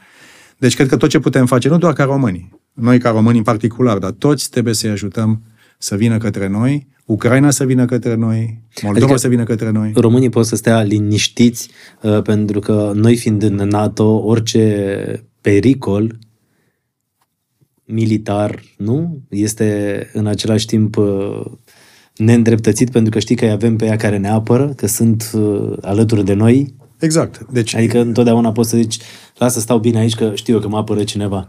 Eu pot să spun că dacă este un motiv de îngrijorare în România, nu este risc de război pentru România în România. De nicio direcție. Nu este risc militar de securitate Mai pentru cade România. câte o dronă pe la Se poate întâmpla. graniță. Mai se pot întâmpla lucruri, care sunt incidente, accidente, sunt chestii izolate. Eu vorbesc de lucruri, Doamne ferește, severe. Deci aici lumea să aibă încredere că NATO își face treaba, suntem aici în mod serios și și nu, nu ascund faptul că și eu sunt foarte interesat să învăț țara cât mai protejată și o facem, o facem foarte profesionist. Se vorbește în același timp tot așa de al treilea război mondial. A început sau va începe? Sau cum e? Nu. Că În, mereu auzi discuțiile astea. nu, nu, e și lumea prăpăstioasă. Uh, Adevărul este altul. Adevărul este că uh, în istorie sunt perioade relativ lungi de acalmie, liniștite, cum a fost între uh, căderea comunismului și războiul din Crimea, din, din Ucraina, da? Adevărul că cred că au fost ultimii 30 de ani cei mai liniștiți, dacă putem Au spune fost așa. relativ liniștiți. Că n-au fost cu Dar războaie, în spate, cu conflicte așa da, puternice. Da, multă lume a crezut că după căderea comunismului și după destrămarea URSS-ului o să urmeze o lungă perioadă de pace, toată lumea o să meargă cu Occidentul, toată lumea o să fie democrație, că o să fie capitalist de piață și toate lucrurile astea. Ne-am înșelat. Pentru că istoria în general și competiția între națiuni, cum e și competiția între oameni, nu se oprește niciodată. Și acum trăim un moment în care regula stabilită în principal de americani după al doilea război mondial, este contestată violent de țări cum sunt China sau Rusia, care încearcă să-și facă propriul lor uh, sistem de influență. Și... Deci nici asta cu al treilea război mondial nu... Nu o văd. Nu Nu, e. o văd. Uh, În schimb, văd... Alții zic că a început, că de fapt e această uh, luptă tehnologică, aceste focare care Asta e altceva. izbucnesc. Asta e altceva. Deci când lumea spune că începe, că e o competiție între marile puteri, cred că trebuie să fie mult mai puțin îngrijorați de riscul de confruntare militară, de război nuclear. În schimb, este o încleștare strașnică pentru supremație tehnologică. Eu cred că aici este miezul problemei. Pentru că cine are tehnologie e cel care are economie mai bună, face bani mai mulți, are armată mai bună, are mai multe parale să facă de toate. Deci, în clipa de față, competiția centrală nu este atât de mult că mai are o bucată de Ucraina sau nu Rusia, că mai e ceva nu știu unde în altă parte. Este întrebarea este, putem să ne menținem superioritatea tehnologică noi ca Occident democratic? Că dacă o facem, suntem, suntem ok. Deci acolo e bătălia cea mai mare. Pe inteligența artificială, pe quantum computing, pe biotehnologie care vine cu pași enormi. Ce înseamnă biologie, biotehnologie? Înseamnă biologie sintetică în care în câțiva ani de zile oameni cu infirmități fără mână poți să-i refaci. O să fie, adică sunt niște revoluții tehnologice fantastice. Și pe cibernetic, pe cucerirea spațiului. Și acolo, acolo este o confruntare foarte, foarte puternică. Dar nu e și periculoasă inteligența asta artificială? Ba da. Pentru că la un moment dat e ca în filmele la care vezi că în tot ce ai investit tu și se întoarce robotul împotriva ta și dă cu tine de pământ. Tu l-ai creat și dă cu tine de pământ. E foarte interesant. Relatez în cartea mea o conversație cu Eric Schmidt, uh, fondatorul Google, și am avut o discuție despre generative AI. E, e de fapt forma de inteligență artificială în care algoritmii ăștia uh, încep să, unu, să lucreze cu noi, ChatGPT, care e cel mai bun podcast din țară? Da. Uh, ok, răspunsul de genul ăsta. Sau scriem și mie uh, tema la română, sau chestii de genul ăsta, care sunt simple. Există o a doua etapă uh, în care algoritmii uh, se adună între ei și vorbesc între ei și există o a treia etapă, ne spunea Eric Schmidt, care se numește uh, superinteligența artificială. Superinteligența artificială, în care acești algoritmi, acești super, acești, aceste computere, de fapt, încep să gândească între ei. Și acolo e problema. Și l-am întrebat, Eric, și ce facem? Și el spune, îi scoatem din priză, uh, glumind. Da. Adică, uh, dacă nu suntem atenți, poate să o ia razna. Mă bucur foarte mult că acum câteva zile, la Londra, primul ministru britanic, Rishi Sunak, a invitat vreo 25 de țări, îmi pare rău că România n-a fost, n-a fost acolo, au venit și chinezii. Au fost țări, Chile, Rwanda și ăștia mari. Ucraina a fost acolo. Și au început să, să se gândească împreună, de jucătorii foarte mari, americani, europeni, chinezi, țări importante din restul lumii, să ne facem niște forme de protecție, pentru că AI-ul e util. AI-ul mă ajută în sănătate, în educație, în tot ce facem. El, dacă e folosit deștept, mă ajută fantastic de mult. Să devin mai eficient, să devin, să-mi liberez timpul meu ca om de la lucruri, de la corvoadă și să fac lucruri mai frumoase și mai interesante pentru mine, să câștig mai mulți bani. Dacă știi să-l folosești pe partea da, pozitivă. Dar da, dacă îl folosești pe partea negativă și nu-i găsești o formă de, inclusiv de valori etice care să stea în spatele lui și îți pierzi dimensiunea umană, umanistică care o are în el, în clipa respectivă uh, poate să o ia razna. Și într-un sondaj făcut uh, în Silicon Valley la cei care fac AI, 10% dintre respondenți, deci inginerii care fac treaba asta zi de zi, spun că este un risc ca AI-ul să conducă la extinția speciei umane. Deci oamenii care o, o fac spun că dacă nu avem atenție se poate întâmpla ceva. Și vine și quantum computing, care se unește cu asta, și vine biotehnologia. Și de asta îmi doresc foarte mult ca România și când spun România Innovation Nation, eu spun că dacă noi stăm oarecum în spatele acestui curent și nu încercăm să, să ne fim cuplăm... împotriva curentului. Uh, uh, eu... de multe ori suntem și împotriva curentului. Bun, uneori, uneori poate, cu, cu, poate uneori cu sens. Că sunt foarte multe lucruri care se întâmplă și care trebuie să le rezistăm. Că sunt și lucruri care să spui nu la ele. Sunt nu toate lucrurile care vin de afară sunt bune. Dar sunt lucruri care se întâmplă și nu le poți opri și mai bine ești parte din, din carul alegoric și ești acolo și contești și tu și ai și tu businessurile tale și investițiile tale și oamenii tăi pregătiți pentru chestia asta, pentru că e oricum se întâmplă. Deci eu văd că în zona asta de, de, de tehnologie se joacă, de fapt, soarta umanității, se văd, joacă soarta puterii și se joacă inclusiv securitatea noastră personală sau națională. Inteligența artificială, uh, un uh, subiect extrem de dezbătut în ultima perioadă și un uh, subiect foarte și controversat, exact cum ziceați, că să nu se întoarcă împotriva noastră, să vină, folosiți foarte multe aplicații, folosiți foarte mult când e vorba de inteligența artificială, vă mai consultați cu chat-ul, GPT? Destul de rar. În schimb folosim... Dar noi a devenit prietenul nostru, Ciucă. Al meu, da. Deci da. pe noi ne ajută, e prieten da? cu noi. E bun? Bravo. Da. Deci poate să fie un...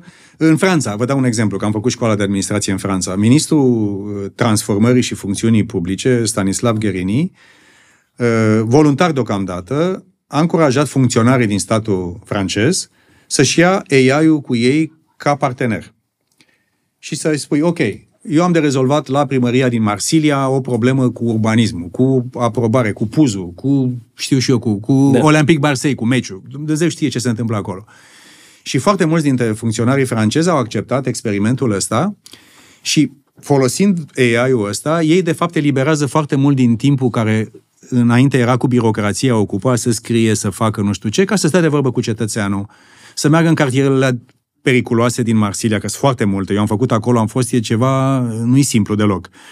Să gândească mai liber, să, fie, să se investească în chestia lui. Deci dacă o faci bine, te poate ajuta enorm. Dacă o lași să o ia razna, ne încalecă. Și asta ar fi păcat pentru specia asta umană a noastră. Cu toate păcatele noastre, suntem o realizare a lui Dumnezeu excepțional de frumoasă. Noi, ca oameni, și planeta asta este atât de frumoasă. Noi nu ne seama cât de lucruri, ce lucruri minunate, de fapt, avem. Dar până la urmă tot noi ca oameni o și distrugem. Riscăm să distrugem chestiunea asta. Fie că pierdem controlul pe tehnologie, fie că distrugem frumusețea asta de planetă. E, e păcat de ea, este, este incredibil de frumoasă. Și eu nu sunt nici din, din cei zănateci care spun, băi, haide să oprim toată industria, să nu mai fie nimica ca să protejăm natura, că nu merge. Dar nici cei care nu fac nimica și se uită în partea alaltă și văd cum se distruge natura și planeta. Nici asta nu este ok. Deci, echilibru, cum s-ar zice, echilibru în toate. E nevoie de echilibru în toate. Mereu ați fost un tip echilibrat? Cred că da. Și în uh, studenție, și în, uh, sau în studenție... Studenție, la mine a fost foarte ciudat asta cu școala. Pentru că studenția a fost uh, de mai multe ori, nu? A fost de mai multe ori, da. Pe vremea, pe vremea mea, toată lumea se făcea inginer. Uh, și uh, tatăl meu a insistat foarte mult să mă duc la... Să Politehnică. Fac, la Politehnică, ca să nu mă duc la țară, la repartiție. Pe vremea mea era cu repartiție. Și nu eram eu atât de încântat de Politehnică, îmi plă- mi-a plăcut puțin mai umanist. uh, Și după asta, când am avut prima ocazie, m-am dus, am dat la drept, am făcut și dreptul. După aia, când am avut Dar următoarea ați ocazie... terminat uh, Politehnica, nu? Da, da, da. Și apoi ați făcut și facultatea de drept da. și apoi v-ați dus uh, și în uh, Franța la școală. Da, pentru că simțeam că, m, nu știu, că nu sunt suficient de bun. Eu nu călătorisem în Occident niciodată. Și apoi în către- 99 v-ați mai dus uh, și la grupul M- Băncii Mondiale la Business School. Pentru că dacă nu știi un pic de economie și de business, n-ai ce căuta în, în leadership politic. Am, am făcut și un doctorat în economie mondială aici la ASE. Deci eu tot timpul învăț ceva nou. Eu, a- asta de fapt mă ține tânăr. Și când v-a, du- v-a, aju- v-a zis tatăl să vă duceți atunci la Politehnică, vrea să fiți inginer sau ce vă dorea să fiți? Sau vă gândeați, băi, eu o să fiu om politic? Pe vremea aia trebuia eu să... o să... Problema e dacă pe vremea respectivă trebuia să ai o diplomă. Pe vremea aia era cu diplomita. Dacă n-aveai diplomă, n-aveai loc de muncă. Da, era complicat. Vă mai aduceți aminte un- unde ați lucrat prima dată? Da, Primul da. salariu? La Energomont, mi-aduc aminte. Uh, Primul, pri, mi-aduc aminte de ultimul salariu. Nu, intrați primul. Câți bani a fost primul salariu și ce ați Prim- făcut cu ei? Întotdeauna e întrebarea asta. Dom'le, cât ai câștigat prima dată și ce ai făcut cu Nu am bani? câștigat, câștigat bine, am câștigat vreo 4.000 și ceva de lei primul salariu ca inginer la energomontaj, pe șantier. Eu am lucrat 5 ani pe șantier. Nu, nu te uitați la mine acum și pare neverosimil? Da. Nu, nu, mă gândesc așa. Da, da, da, da, cu cizme, cu... Vorbind mai urât acasă, era nevastă mea, spunea, "M- m- avem musafir, nu mai înjura halul ăsta. Da, am avut, am avut și viață de șantier. Mi-a plăcut. Deci Mircea Joană a avut o perioadă când și înjura, că mi se pare Da. că niciodată, adică sunteți atent la absolut orice, adică totul uh, ca la carte. La mine a fost altă chestiune. Eu mi-am dorit foarte mult să călătoresc uh, și sistemul ăla nu, nu-ți dădea voie să călătorești. N-am avut, nu m-am dus în Occident niciodată. Și de asta, în martie 90, după schimbarea de regim, când a apărut primul concurs la externe, m-am dus ca necatul ca să recuperez timpul pierdut când eu vreau să călătoresc, eu vreau să merg și eu în Franța, în Italia, să văd America. Îmi doream ca orice tânăr român. Nu, nu, nu, era fructul oprit, știi cum era. Da. Și știi cum e, Do- Dumnezeu îți dă mai mult decât, decât poți să duci după aia, că acum călătoresc, dar aș prefera să stau acasă, să nu mai mă mișc, să nu mai la cât călătoresc. Deci am plecat la externe uh, Deci și primul salariu 4.000 de lei, Da. așa, și ce ați făcut cu ei? Ce ați luat din primul salariu? cred că Erați căsătorit atunci? Uh, Sau primul, încă nu? ne-am căsătorit în uh, 80, am terminat, uh, primul salariu l-am luat, eram logodiți. Da.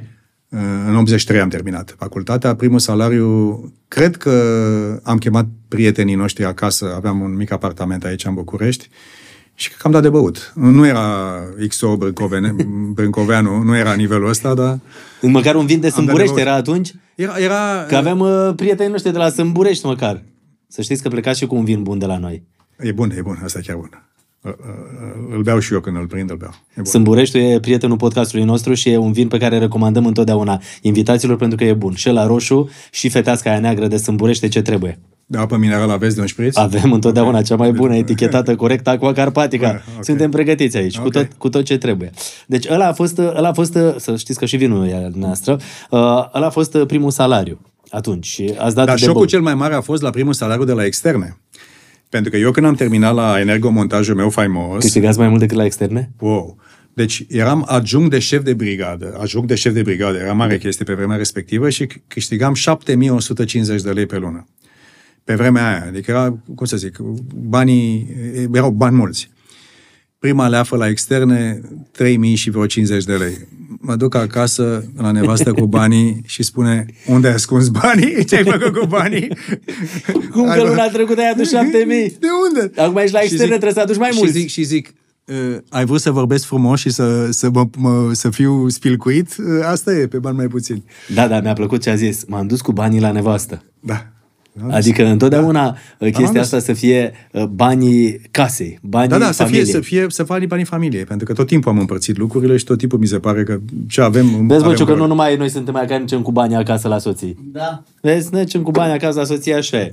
Și atunci a fost uh, la externe un salariu mai mic. Wow, mai, mai puțin de jumate. Dar acum la NATO e mare salariu. Da. E. În euro? Da. Da, ne plătesc bine. V-am, sp- v-am spus că sunt foarte bun la ceea ce fac și normal pe cei foarte buni se plătești foarte bine. De... Ca să iei pe cei mai buni, nu glumesc. Da, nu nu, glumesc. clar asta. Eu conduc și resursele umane la NATO. Și vreau să mai spun ceva apropo de români și de românce. Resursele umane, asta pentru cei care urmăresc pod- pod- podcastul nostru, oamenii care prim, sunt angajați, nu? Exact. Trec printr-un filtru al dumneavoastră și al Trec echipei printr-un, fil- dumneavoastră. trec printr-un filtru mare, concurs, examen, la la la, și la ultima, la ultima citire conduc un comitet care se uită pe ultima, înainte să-i angajăm. Și vreau să vă spun un lucru apropo de români și de românce și de asta cu cetățeni de mâna a doua în Europa. Vorbesc, mă doare foarte mult chestia asta și imaginea României mă doare. Și în carte vorbesc foarte mult de lucrul ăsta. Eu vă spun că sunt ai noștri incredibil de buni, cei care vin la competiție, la concurs la noi, că e foarte greu concursul să intre la NATO. Sunt, comp- sunt, am avut, de exemplu, acum am creat un nou program pentru tineri prof- profesioniști, Young Professionals, și pentru 14 locuri am avut undeva spre 14.000 de aplicații. Din toată lumea. Din toate țările NATO. Da, din De- toate de- de-ai țările noștri. noastre. Domne, când vin români și românce la noi, la NATO, efectiv, e un frison acolo pentru că sunt atât de buni. Efectiv, au început să ia frica românilor și a româncilor. Vin atât de bine pregătiți. Eu nu pun pile pentru nimeni, că n-am voie și nu se face, dar spun că îmi crește inima să văd Aveți cât... mândria aia, îți Am- dai mei, mă. Sunt buni, măi, sunt buni, sunt buni, sunt buni, sunt buni. Și de asta, de asta zic că e, e, e loc de, de a face treabă foarte bună. Dacă Sunt foarte, foarte buni. Pe 1 decembrie întotdeauna la știrile Pro TV uh, vezi reportaje cu români care au reușit în străinătate și vezi că sunt uh, fie directori de spitale uh, extraordinare în străinătate, fie că sunt unii dintre cei mai buni uh, profesori care st- sunt în străinătate, biologi și așa mai departe și sunt români și au funcțiile astea și te, te măgulește treaba asta, uh, ești mândru și în același timp zici, bă, dacă ar veni toți acasă, cum ar arăta țara asta? Sau dacă nu toți, hai măcar un sfert. Dar știi care, știi care e chestiunea? Sunt și foarte mulți oameni care își fac treaba foarte bine și acasă. Eu cred că facem și noi o greșeală în a, în a cei de acasă, cei de afară. Până la urmă trebuie să considerăm pe cei de afară, cum sunt și eu, sunt de patru ani la NATO, da? Nu sunt acasă, tot acasă sunt. Să-i considerăm ca un fel de investiție. Și dacă nu putem să-i chemăm pe toți acasă, că nu avem condiții pentru toată lumea, haide să-i țintim. Și să-i chemăm pentru șase luni. Pe cel pe care spui tu sau cea care... Eu lucrez, de exemplu, la, la NATO, conduc inovarea la NATO, de asta vorbesc atât de mult despre tehnologie. Și am un, uh, un grup de consilieri care sunt din afara NATO. Și este o româncă, o, o bistrițeancă, năpraznică, super deșteaptă, uh, care lucrează la Londra, o cheamă uh, Maria Luciane Accente, o pomenesc și în carte, și care este considerată și este cea mai bună expertă pe folosirea etică a inteligenței artificiale. Că am vorbit acum câteva minute despre chestia asta. Deci, uh, uh, uh, Maria este, uh, cum să spun, a și fost chemată acasă să lucreze la o strategie pentru inteligența artificială în România. Nu există român sau româncă de afară la care să mergi cu o propunere corectă. Să spui, măi, vino și lucrează trei luni cu mine, ajută-mă trei luni. Tu te și fă o operație într-un spital din provincie pentru un copil care n-are altă șansă decât să-l operezi tu. Eu cred că Chirurgul. ar veni la pentru că e și mândria lor. Adică Ar că veni. întorci ceva țării de unde Ar ai plecat. veni, ar veni. Uh, Fac americanii uh, comisia Fulbright, în care de fapt își trimit oamenii să, să, să profeseze în toată lumea. Uh, Ce mă costă să fac comisia George Emil Palade, primul, singurul premiu Nobel român în, în, în care el a inventat biotehnologia, apropo. Și să spui, bă, am un fond în care aduc 100 de români de top în fiecare an să-și facă treaba, unul în universitate, unul colo, unul dincolo. Ar veni și ar răspunde prezent. Ar spune venim. Nu garantez că se întorc cu totul. Nu garantez că Dar își măcar întrerup ar pune cariera. bazele sau ar încerca să aranjeze un sistem care să funcționeze după Sigur, aceea. sigur. Și sunt și foarte mulți oameni de acasă care dacă ar fi Da, puși... domnul Joana, dar nu-i lasă apoi cei din țară. Ce cum îți vine ăla de afară, adică vine să-mi dea lecții? Nu e ușor.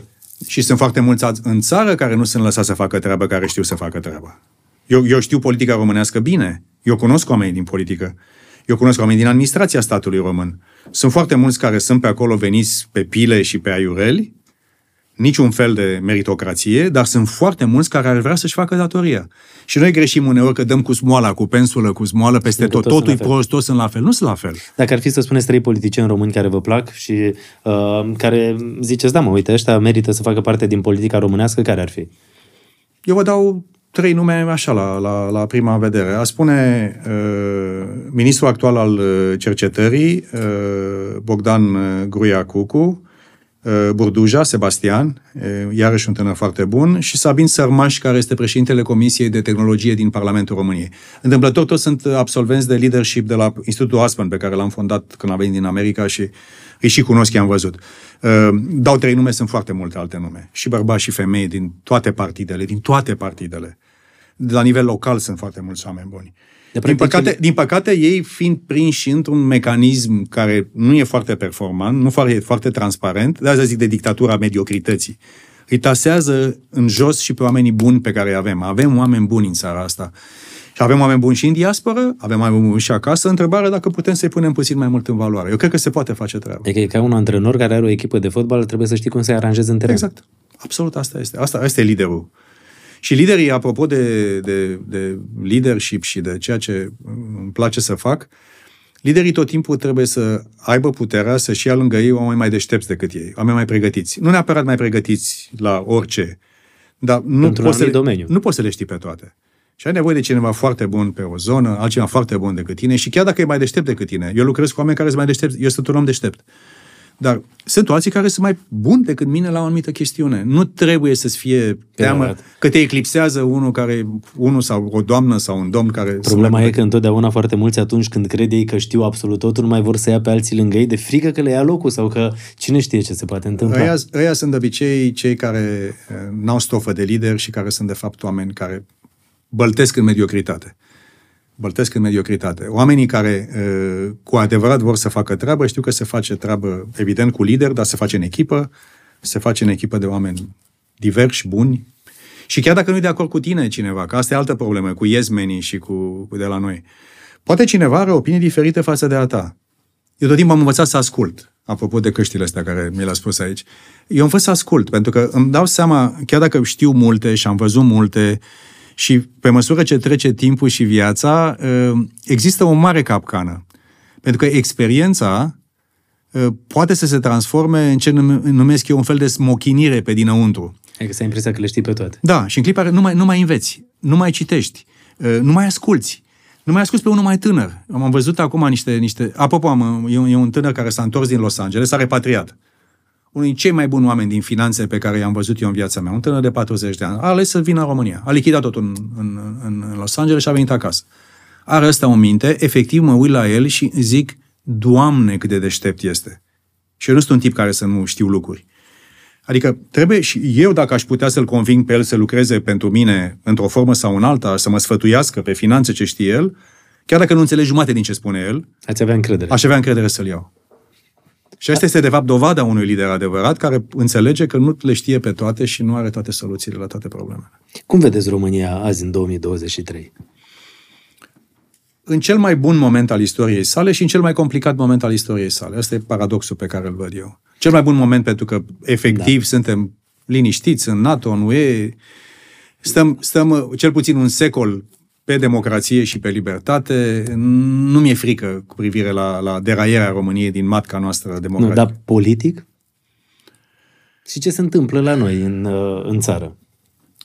Politic, politic simt că e și aici un moment uh, de, de mare inflexiune și de fractură. Um, um, și cred că este obligația celor care vor să facă politică, cei care sunt acum, cei care o să vină, uh, a spune felul următor. Eu nu cred că am avut în ăștia 25 de ani ultimii în România alegeri mai importante decât cele de la anul. Și nu vorbesc de prezidențiale, vorbesc de toate cele care se întâmplă. Cinci rânduri. Că Cinci rânduri. E prima dată când în același an sunt toate alegerile.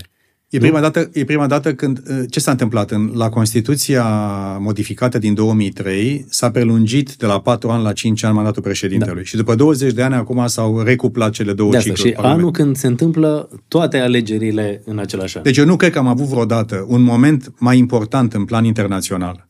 În tehnologie, în geopolitică, în re... se reîmpar cărțile, Cătălin. Știi cum e? Vine o chestie, e ca la filmele alea din western cu joacă ea poker și vezi că fumează și fac și nu știu ce. Și vine o dată și se schimbă și cineva dă masa cu, cu, cu, craci în sus. Cu craci în sus. Și acum se reîmpar cărțile. Buf, buf, buf, buf, buf. Așa, a, așa se întâmplă de fapt acum. Și alegerile astea care vin la anul la noi, că sunt și locale, sunt și europene, contează și astea foarte mult, și parlamentare și evident două ture de prezidențiale. Uh, sunt alegeri care vor pune și țara într-un moment extrem de important pe o anumită direcție. Mai așa, mai așa, mai așa. Uite, vreau să vă întreb uh, altfel, pentru că de două ori v-am întrebat, în același timp v-am mai văzut și la alte uh, interviuri unde nu ați spus dacă vreți să candidați uh, pentru funcția de președinte a României. Dar vă întreb altfel. V-ar plăcea să fiți președintele României? Îți spun încă o dată o chestie care mă... Adică nu, nu, nu o fac din...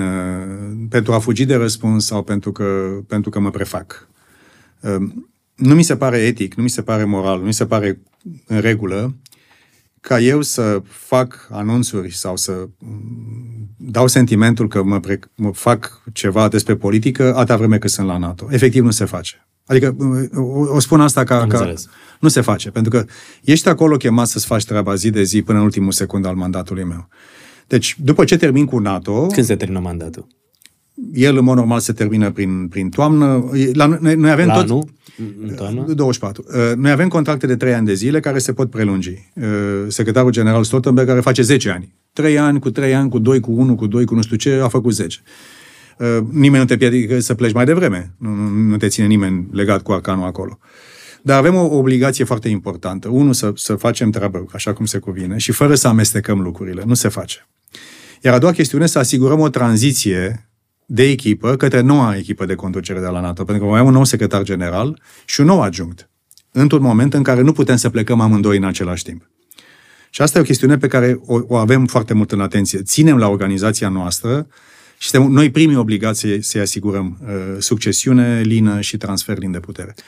Uh, mi-ar place să fac, mi-ar place să fac lucruri pentru țara mea, din orice ipostază. Am întrebat chestia asta, că mă gândesc că e și, uh, nu știu cum să zic, uh, mândria aia sau ego-ul ăla. Deci, în 2009 uh, uh, am pierdut alegerile sau, cum ați spus, am fost trădat. Păi hai să vă arăt eu unde ar fi ajuns țara asta dacă eram eu președinte și parcă e mult mai multă, uh, cum să spun, dorință de a arăta și de a, de a dovedi acest lucru. Nu mă...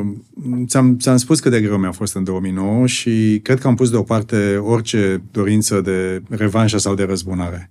Într-un fel, Dumnezeu i-a bătut pe toți cei, i-a bătut efectiv Dumnezeu pe toți cei care au trântit meciul atunci. Toți au avut ceva, nu din cauza mea, ci pur și simplu pentru că cine trântește meciul termină mai prost. sau mai târziu? Termină prost. Cine nu are caracter, mai devreme sau mai târziu termină prost. Dar deci nu v-ați simțit trădați și de prieteni și de apropiați? Nu, mă, nu mai intru în chestiunea aia. A fost, a fost deja aproape 15 ani în urmă. E altceva. În schimb, dacă mă motivează ceva, mă motivează ideea că avem o șansă fantastică ca țară să mergem la nivelul următor. Asta e și sensul cărții mele. Este acum un moment în care dacă ne adunăm un pic, nu să facem acum, ne transformăm noi în supra-oameni și ne alegem lideri care, uh, știi, cu o baghetă magică, toate problemele noastre, care sunt aici cu noi, și, și personale, și colective, și naționale, și internaționale. Nu, nu va fi așa.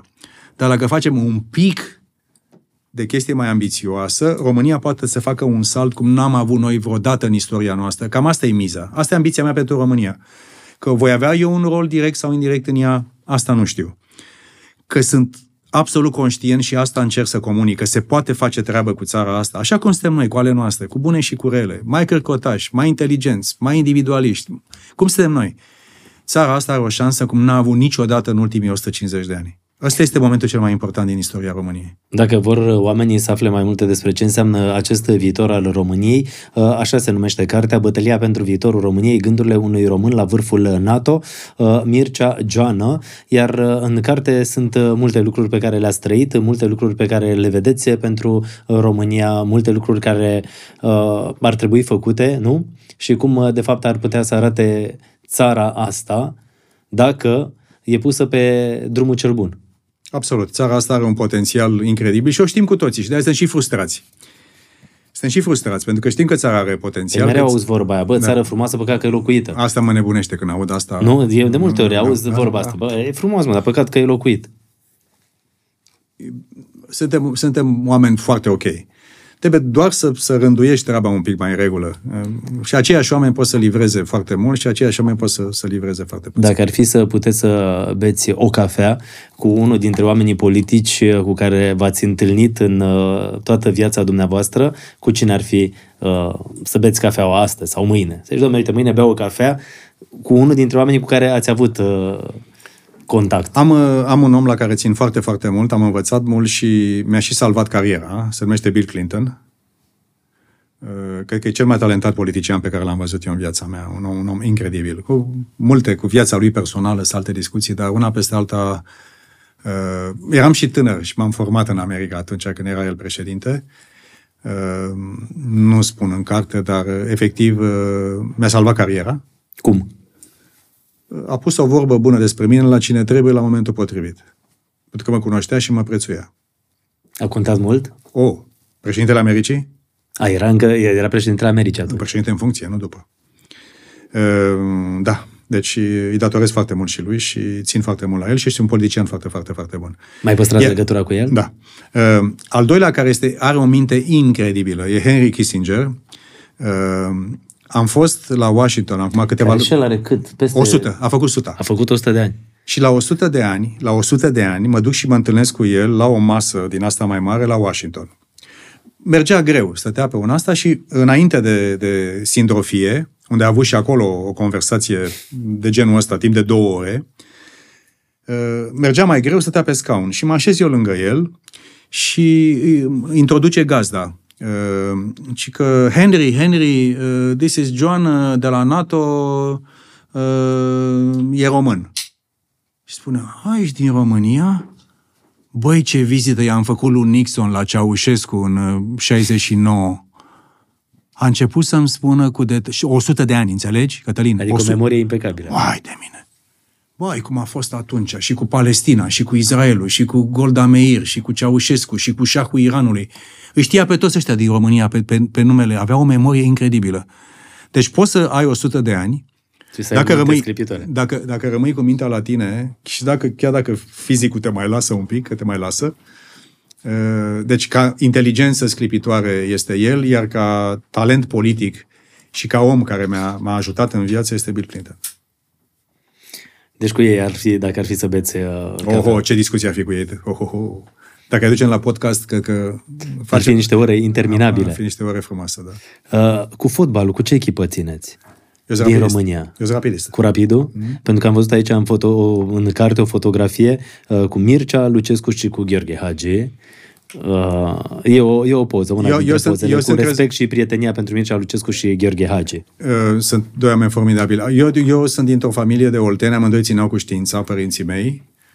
Uh, deși tata a fost ofițer, a ținut cu, cu Craiova toată viața lui și pe mine m-a dus cineva la stadion și s-a, iată-mă, Apropo de Mircea Lucescu și de, de Gică Hagi și de oamenii ăștia și de Nadia și de, de ceilalți, sunt niște oameni absolut incredibili de, de, de serios și de... Uh, nu, nu spun eu aici că nu-i treaba mea câte oferte a refuzat Mircea Lucescu ca să rămână la Kiev, pentru că era rușine să plece cu oamenii, era un război și nu putea să-i lase. Sunt oameni deosebiți, oameni deosebiți. Iar Gică ce a făcut din, din, din, din viitorul și farul aproape de unul singur cu Gică Popescu. Și cu banii lui. Vorbesc puțin despre fotbal și cre- în carte. Creând uh, și uh, creând o academie de fotbal. Uh, din și Dan Șucu face bine ce face, face foarte serios, nu la doar rapid. la rapid. Nu, nu. Și la investiția pentru juniori. Că am fost și la Coresi și la baza constructor. Da, da, da. Și, și, și fiul meu e la Rapid eu, acolo. Chestie, și sunt niște super, terenuri fabuloase foarte și foarte mulți foarte copii frumos. care s-au, s-au da, da. apucat da, de da, fotbal, pentru că există această oportunitate. Da, da. Uh, Sunt și pe Via Transilvanica. Am văzut acolo că a spus-o de, de Tibu Șeriu. Am făcut un podcast cu el fix când am împlinit un an, am fost la el acasă. Super, un uh, om extraordinar. Am o poveste de viață incredibilă. Uh, ce a da, reușit da, ai, fost, să... ai, ai fost cu bicicleta sau de, de pe viață? Nu, am fost fix la el acolo în uh, Tășuleasa da, da. și povestea lui este una Eu am mers cu bicicleta pe, pe, pe lângă Mureș spre Alba Iulia și este ceva, dacă, dacă are cineva timp să se ducă să măcar câțiva kilometri să facă din drumul ăsta. A făcut un uh, traseu incredibil da. care unește România da. dintr-o parte în alta. Da. Uh, cu, de afară cu ce echipă de fotbal țineți? Oi, oi, oi. Uh, cred că Arsenal. Deci, mi-e cu... greu, mi-e greu. Sunt echipe foarte bune.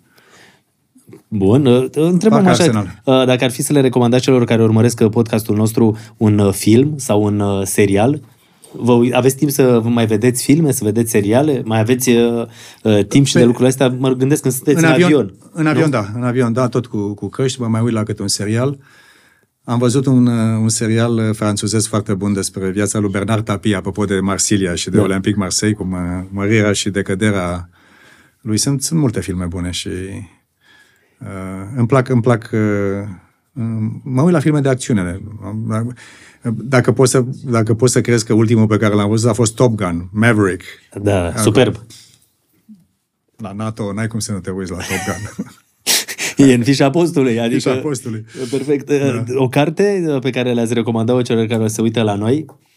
Apropo de Harry Kissinger, a, a scris o carte recentă despre leadership. Are șase cazuri de lideri, de la Golda Meir, la Charles de Gaulle, la Thatcher, la Nixon, uh, la uh, liderul din Singapore și celor care sunt interesați de, de ceea ce fac eu ca sport, Eh, le recomand eh, Henry Kissinger Leadership. Eh, e o carte formidabilă, o carte care înveți foarte multă istorie și înveți foarte multe lucruri despre viață. Și sport? Mai aveți timp să faceți? Da, fac în fiecare zi. În fiecare zi? Da. Și ce faceți în fiecare zi? Îmi fac rutina de dimineață. Mă scol mai devreme, fac obligatoriu și bicicletă și trec prin toate.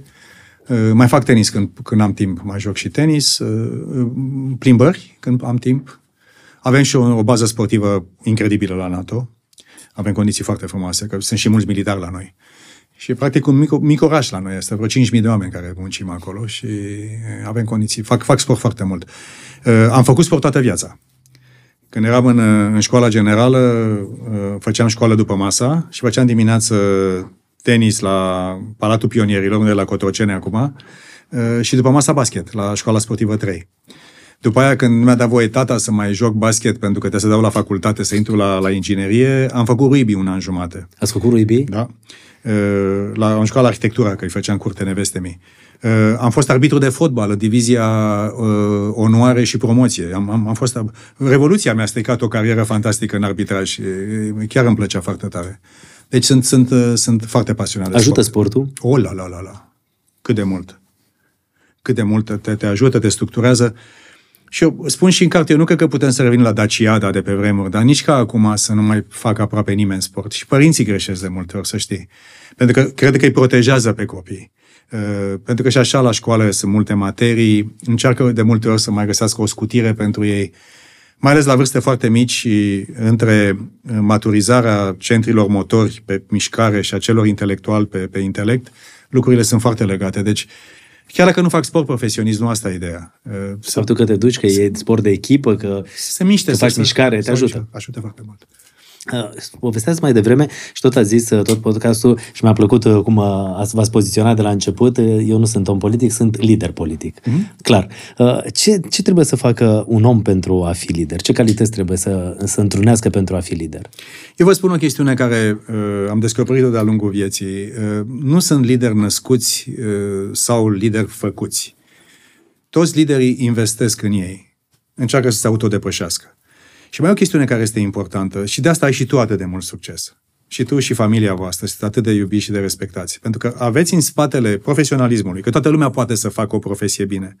Aveți un fel, un fel de etică a ceea ce faceți, un fel de, un fel de busolă morală a ceea ce faceți. Și eu cred că, până la urmă, liderul nu, este, nu, e, nu, se, nu e un lider mai mare sau mai mic funcție de ce știe să facă sau pe cine conduce și ce valori are atunci când face treaba aia. Vrei să faci ceva uh, bine și pentru oameni sau pentru, sau pentru succes comercial, nu nimic rău în asta. Avea succes comercial e o chestie fantastică. Să se uite milioane de oameni după tine, mi se pare cea mai tare chestie care poate fi făcută. Deci liderii sunt oameni care nu se mulțumesc doar să treacă prin viață, ci vor să facă o schimbare în viață, vor să lase ceva în urmă. Și nu trebuie să fie neapărat președinte de țară sau uh, uh, președinte de companie sau președinte de universitate. Poți să fii șeful unui mic ONG și să salvezi viața a cinci copii necăjiți. Sau să duci să faci cum face Ușeriu, Via Transilvanica și să faci cea mai frumoasă reclamă pentru țară. Cred că e regele Ceal și cu Ușeriu sunt cei doi care fac cea mai bună reclamă pentru România păstrând proporțiile și păstrând dimensiunile. Am văzut că la un moment dat uh, povestiți în carte uh, că e bine să investești dacă vrei ca țara ta să fie cunoscută nu neapărat în brandul de țară, uh, într-un fel anume, și în lucrurile reale care se, care se, se întâmplă, întâmplă și în lucrurile care Eu sunt obsedat de imaginea României, poate și defect profesional, pentru că fiind de, de... Dar lucrurile astea s-au schimbat mult în ceea ce vă privește pe dumneavoastră și după ce ați plecat la NATO? Adică sunt un, un alt fel de Mircea Joană după ce, uh, iată, sunt aproape patru ani de când uh, sunteți uh, secretar uh, general NATO? Fără îndoială că da. Fără, nu-ți dai seama că trăiești cu tine fiecare secundă. Cum ne uităm la copiii unor prieteni, nu i-ai văzut trei luni de zile, măi ce s-a lungit la mic sau aia mică. Uh, m-am transformat foarte mult, pentru că e un job gigantic, complex, important, înveți lucruri noi. Și eu sunt un om care am văzut multe la, am făcut multe la viața mea. Adică am experiență în multe zone. Deci cred că în clipa de față sunt mult mai solid în ceea ce fac, capabil să gestionez situații complicate, în același timp pe mai multe fronturi, că asta facem în fiecare zi, jonglăm în fiecare zi cu diverse probleme. Deci cred că am învățat enorm de mult, fără să-mi dau seama, iar cea mai importantă chestie care am învățat cu tehnologia am învățat-o. Adică dacă e ceva care într-adevăr acum știu și anticipez și îmi dau seama cum va funcționa, este și securitate, și politică la nivelul cel mai înalt, și tehnologie, și militar, și informații, și politică. Deci e atât de complex jocul încât că am, am învățat foarte, foarte mult. Sunt, sunt recunoscător lui Dumnezeu că m-a ținut sănătos și mulțumesc și celor care s-au gândit să, să, să mă recruteze pentru jobul ăsta. Dar cum a fost recrutarea? Simplă. Ați primit un telefon și vi s-a zis de mâine Știm nu. Uh, cine ești, știm uh, ce poți, avem nevoie de tine. Apropo de, apropo de reputație, eu am plecat din politică... Și ne întoarcem la ce zicea tata. Exact asta. Deci eu și cu Institutul Aspen și ce am făcut toată viața, uh, sunt un om care are un nume foarte bun și lumea știe că sunt un om serios și foarte bun profesionist. Și atunci când uh, a apărut competiția și uh, s-a dorit ca cineva din Est, din noi veni să fie în poziția asta în premieră, uh, a fost competiție.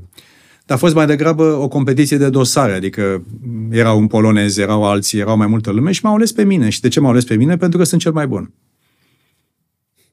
La ceea ce fac. Pur și simplu. Nu mai bun decât ceilalți. Sunt cel mai bun la ceea ce fac eu. Și au ales în premieră un politician, apropo de lider politic, și unul care are experiență internațională masivă, și unul care a trecut dincolo de politică, fără să știrbească reputația. Asta e, de fapt, ce, ce înseamnă și am o ambiție și am să o, să o fac în viața mea, într-o formă sau în alta, într-o funcție publică sau într-o funcție privată, sau pur și simplu ca cetățean uh, mergând cu nepoții prin, prin Cismigiu, sau la meci de fotbal sau, la, sau pe unde o fi. Eu știu că o să avem români și românce care o să meargă și mai departe decât am mers eu. În poziții și mai mari. Asta și e mai cea mulți. mai mare funcție obținută de un da, român la ora da, actuală. Da, da. Și o să facem și mai bine. Și o să avem și mai mulți. Și o să ne ocupăm de ei să-i ajutăm. Pentru că eu sunt destul de, de, de, de, de, de trist să văd că foarte mulți dintre românii care au găsit joburi la UE, pe la comisie, pe nu știu ce, cei mai mulți s-au dus pe barbă proprie și s-au angajat acolo pentru că sunt buni, dar ei n-au avut statul român în spate. Ei nu datorează nimic a statului român. Toate celelalte state își promovează oamenii. Au un țintar, efectiv un țintar. Au niște oameni selectați, bărbați, femei, mă, ăștia sunt buni pe finanțe, ăștia sunt buni pe diplomație, ăștia sunt buni pe tehnologie, ăștia sunt buni pe entertainment, ăștia sunt buni pe ce au ei. Și după aia, de manieră sistematică, îi împing în față. Așa se fac, așa se face influența. Îți împingi oamenii tot timpul, tot timpul, tot timpul, tot timpul. Pentru că știi că sunt buni și știi că îți reprezintă statul și, exact pentru că, cum și, trebuie. pentru că, și pentru că ai interesul să ai oameni de influență acolo. Sunt nu știu câți lideri de afară important sună pentru un director general în Comisia Europeană, sună prim-ministrii la comisie, am o fată acolo, te rog să mă ajuți. Și a- acel personaj care ajunge știe că statul german, francez, italian, irlandez sau portughez sau maghiar s-a bătut pentru ei și le datorează. Și tura viitoare vine acasă în câțiva ani de zile și muncește acasă și data viitoare pleacă în un job și mai mare afară, la ONU, la unde vreți voi. Așa se joacă jocul de influență. Eu asta am învățat la NATO. Cum se joacă la Liga Mare. Și e important să fii în Liga Mare. O, da, și tare bine să fii la Liga Mare. E, e bine să fii la Liga Mare și poți să fii la Liga Mare. Asta, vă, asta e de o manieră foarte, foarte empirică. Și Și lecția mea de viață noi- este noi că poți să întotdeauna- fii dintr-o țară medie, cum este România, ca, ca dimensiune, și poți să joci la Liga Mare dacă Și asta zicea ceva mai devreme, că ar fi foarte frumos ca noi români să nu ne mai poziționăm întotdeauna ca oameni care nu f- pot să facă parte din Liga Mare. Lasă-mă, Cum că să nu alții facem în din fața Liga noastră, lasă că nu. Eu am lăsat complexul ăsta de inferioritate deoparte după școala din Franța. Eram atât de timorat, mi-era o frică, mi-era, mi se părea că sunt prost, că nu sunt suficient de bun. Toți francezii ăia erau muc și sfâr, toți buni. Și eu zic, ce caut eu, bă, din România? Am fost prin Occident și nu eram băiat prost, băiat citit.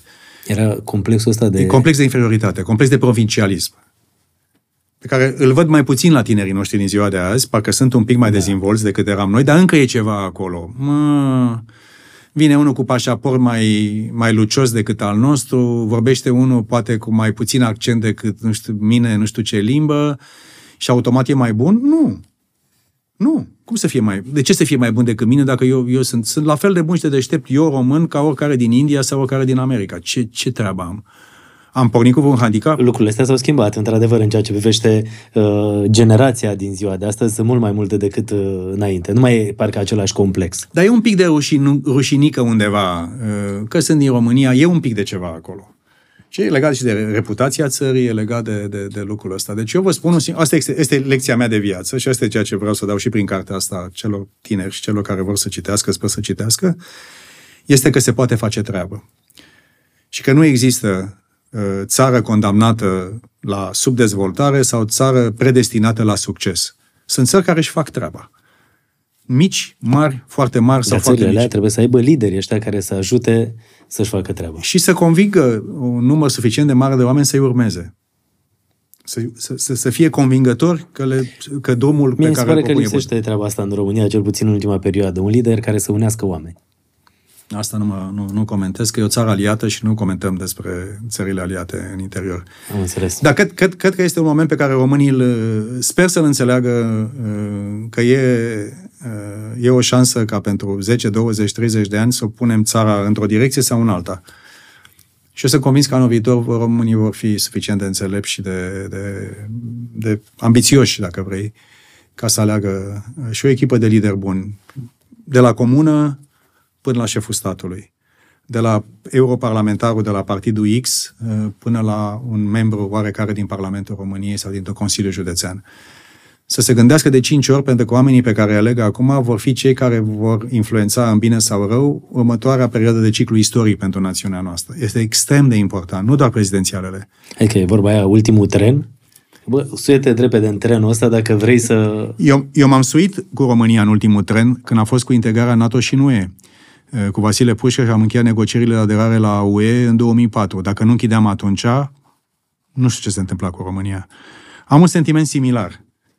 Și acum sunt în UE și în NATO, nu mai am problemele celelalte. În schimb, a pornit trenul următoare etape istorice, care se reorganizează diferit. Pe alte baze, cu altă economie, cu altă politică, cu, alți, cu alte parale, cu altă tehnologie, cu alte principii, cu altă societate. Și acum este momentul în care, iarăși, trebuie să fim siguri că suntem în trenul numit țară dezvoltată, țară occidentală, țară democratică, țară prosperă, țară care își aduce oamenii înapoi în, în măsura posibilului. Deci eu sunt extrem de ambițios și de optimist pentru România. Vă spun, știu care sunt problemele, că nu sunt naiv, am trăit și eu asta, am făcut și eu, har domnului, ani de politică în România, știu care sunt problemele. Dar cred că avem noi un talent al nostru, un Dumnezeu al nostru, ca în momente de genul ăsta să ne adunăm. Cred că în astfel de momente există un Dumnezeu al românilor. Cred că avem undeva în noi, din strămoși de undeva, un fel de instinct, spune, bă, e groasă acum. Acum sau niciodată? Acum niciodată. Uh, vreau să vă întreb dacă ar fi să scoateți acum telefonul mobil pe masă, care e cel mai important număr, număr de telefon pe care l-ați avea în telefon? Așa, la nivel, uh, nu știu, global. Numărul de telefon al unei cele mai importante persoane. Cea mai importantă persoană, mm, am multă lume în, în numărul de telefon, dar tot cu Jens Stoltenberg sunt omul cu care mă sfătuiesc cel mai des, cu, cu secretarul general. Facem o echipă formidabilă, suntem prieteni foarte buni. Am și făcut politică în tinerețe împreună. Și iată cum drumurile v-au adus uh, tot împreună după mulți ani în care nu mai aveți uh, nimic în comun. Absolut nimic. Ne-am reîntâlnit pur și simplu, dar n-am făcut politică, așa m-a întrebat la uh, interviul nostru, așa zis, când m-a recutat ultima dată. Dar noi n-am făcut politică împreună. Ba da. Ah, ok. Da, alt număr de telefon dacă ar fi? A zis că cu Bill Clinton, nu? Nu, nu, asta e, vorbim de cei care sunt da. acum. Uh, este foarte, foarte important să, să ținem legătura cu aliații noștri americani. Uh, am uh, întotdeauna discuții cu Franța și cu Germania la nivel cel mai înalt, pentru că e important, sunt două țări foarte importante pentru noi. Și uh, întotdeauna Maia Sandu, uh, premierul Răcean de la Moldoveni. Am acum pentru Republica Moldova, efectiv, uh, absolut tot ce putem să facem, încercăm să-i ajutăm. Deci, și vecini, și jucători europeni, și jucătorul mare, că până la urmă America e, e Dacă, e liderul natural al acestei operațiuni. Uh, dacă ar fi, uh, dacă ați fi forțat să vă mutați din România, ce țară ați alege? Că știu că tot România, de asta zic, dar care ar fi așa un top 3 preferat al țărilor uh, în care v-ar plăcea să locuiți?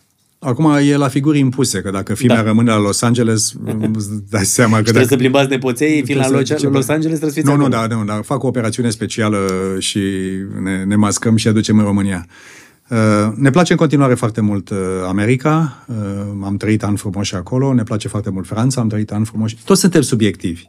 Da, normal. Sunt anii legați de zona când în care ai, când ai, fost, foarte când mult. ai trăit foarte, foarte mult. Și îmi place enorm de mult, um, dacă mi-aș dori să, să am un loc undeva la țară, la munte, în România, dacă aș, dacă aș avea timp și, și paralel să-l construiesc. Acum paralel ar mai fi. Timp nu mai e. Știi cum e Dumnezeu, odată ai aia, odată n-ai celălalt. Mi-aș dori un loc frumos uh, în natură în România, undeva, dar nu, nu, nu ceva turistic. Mi-aș dori un loc liniștit, un loc frumos. În ce zonă v-ați vedea? Unde? V-ați întoarce unde ați... Submontan, submontan. Poate în Oltenia, în munții Olteniei, poate pe partea altă către Transilvania, undeva pe acolo. Uh, Vâlcea, Argeș, frumos. într-o zonă apropiată de unde, de unde venea familia. Da. Prietenul cel mai bun cine e la ora actuală? Cel mai bun prieten al nostru? Prietenul care să nu vorbiți politică, care, nu știu, sau poate vorbiți. Cel mai bun prieten. Adică dacă aveți o problemă și zici, bă, vreau să-l sun pe cel mai bun prieten al meu. Cine e cel mai bun prieten al Mircea Joana? Alexandru, Fime. El? Da.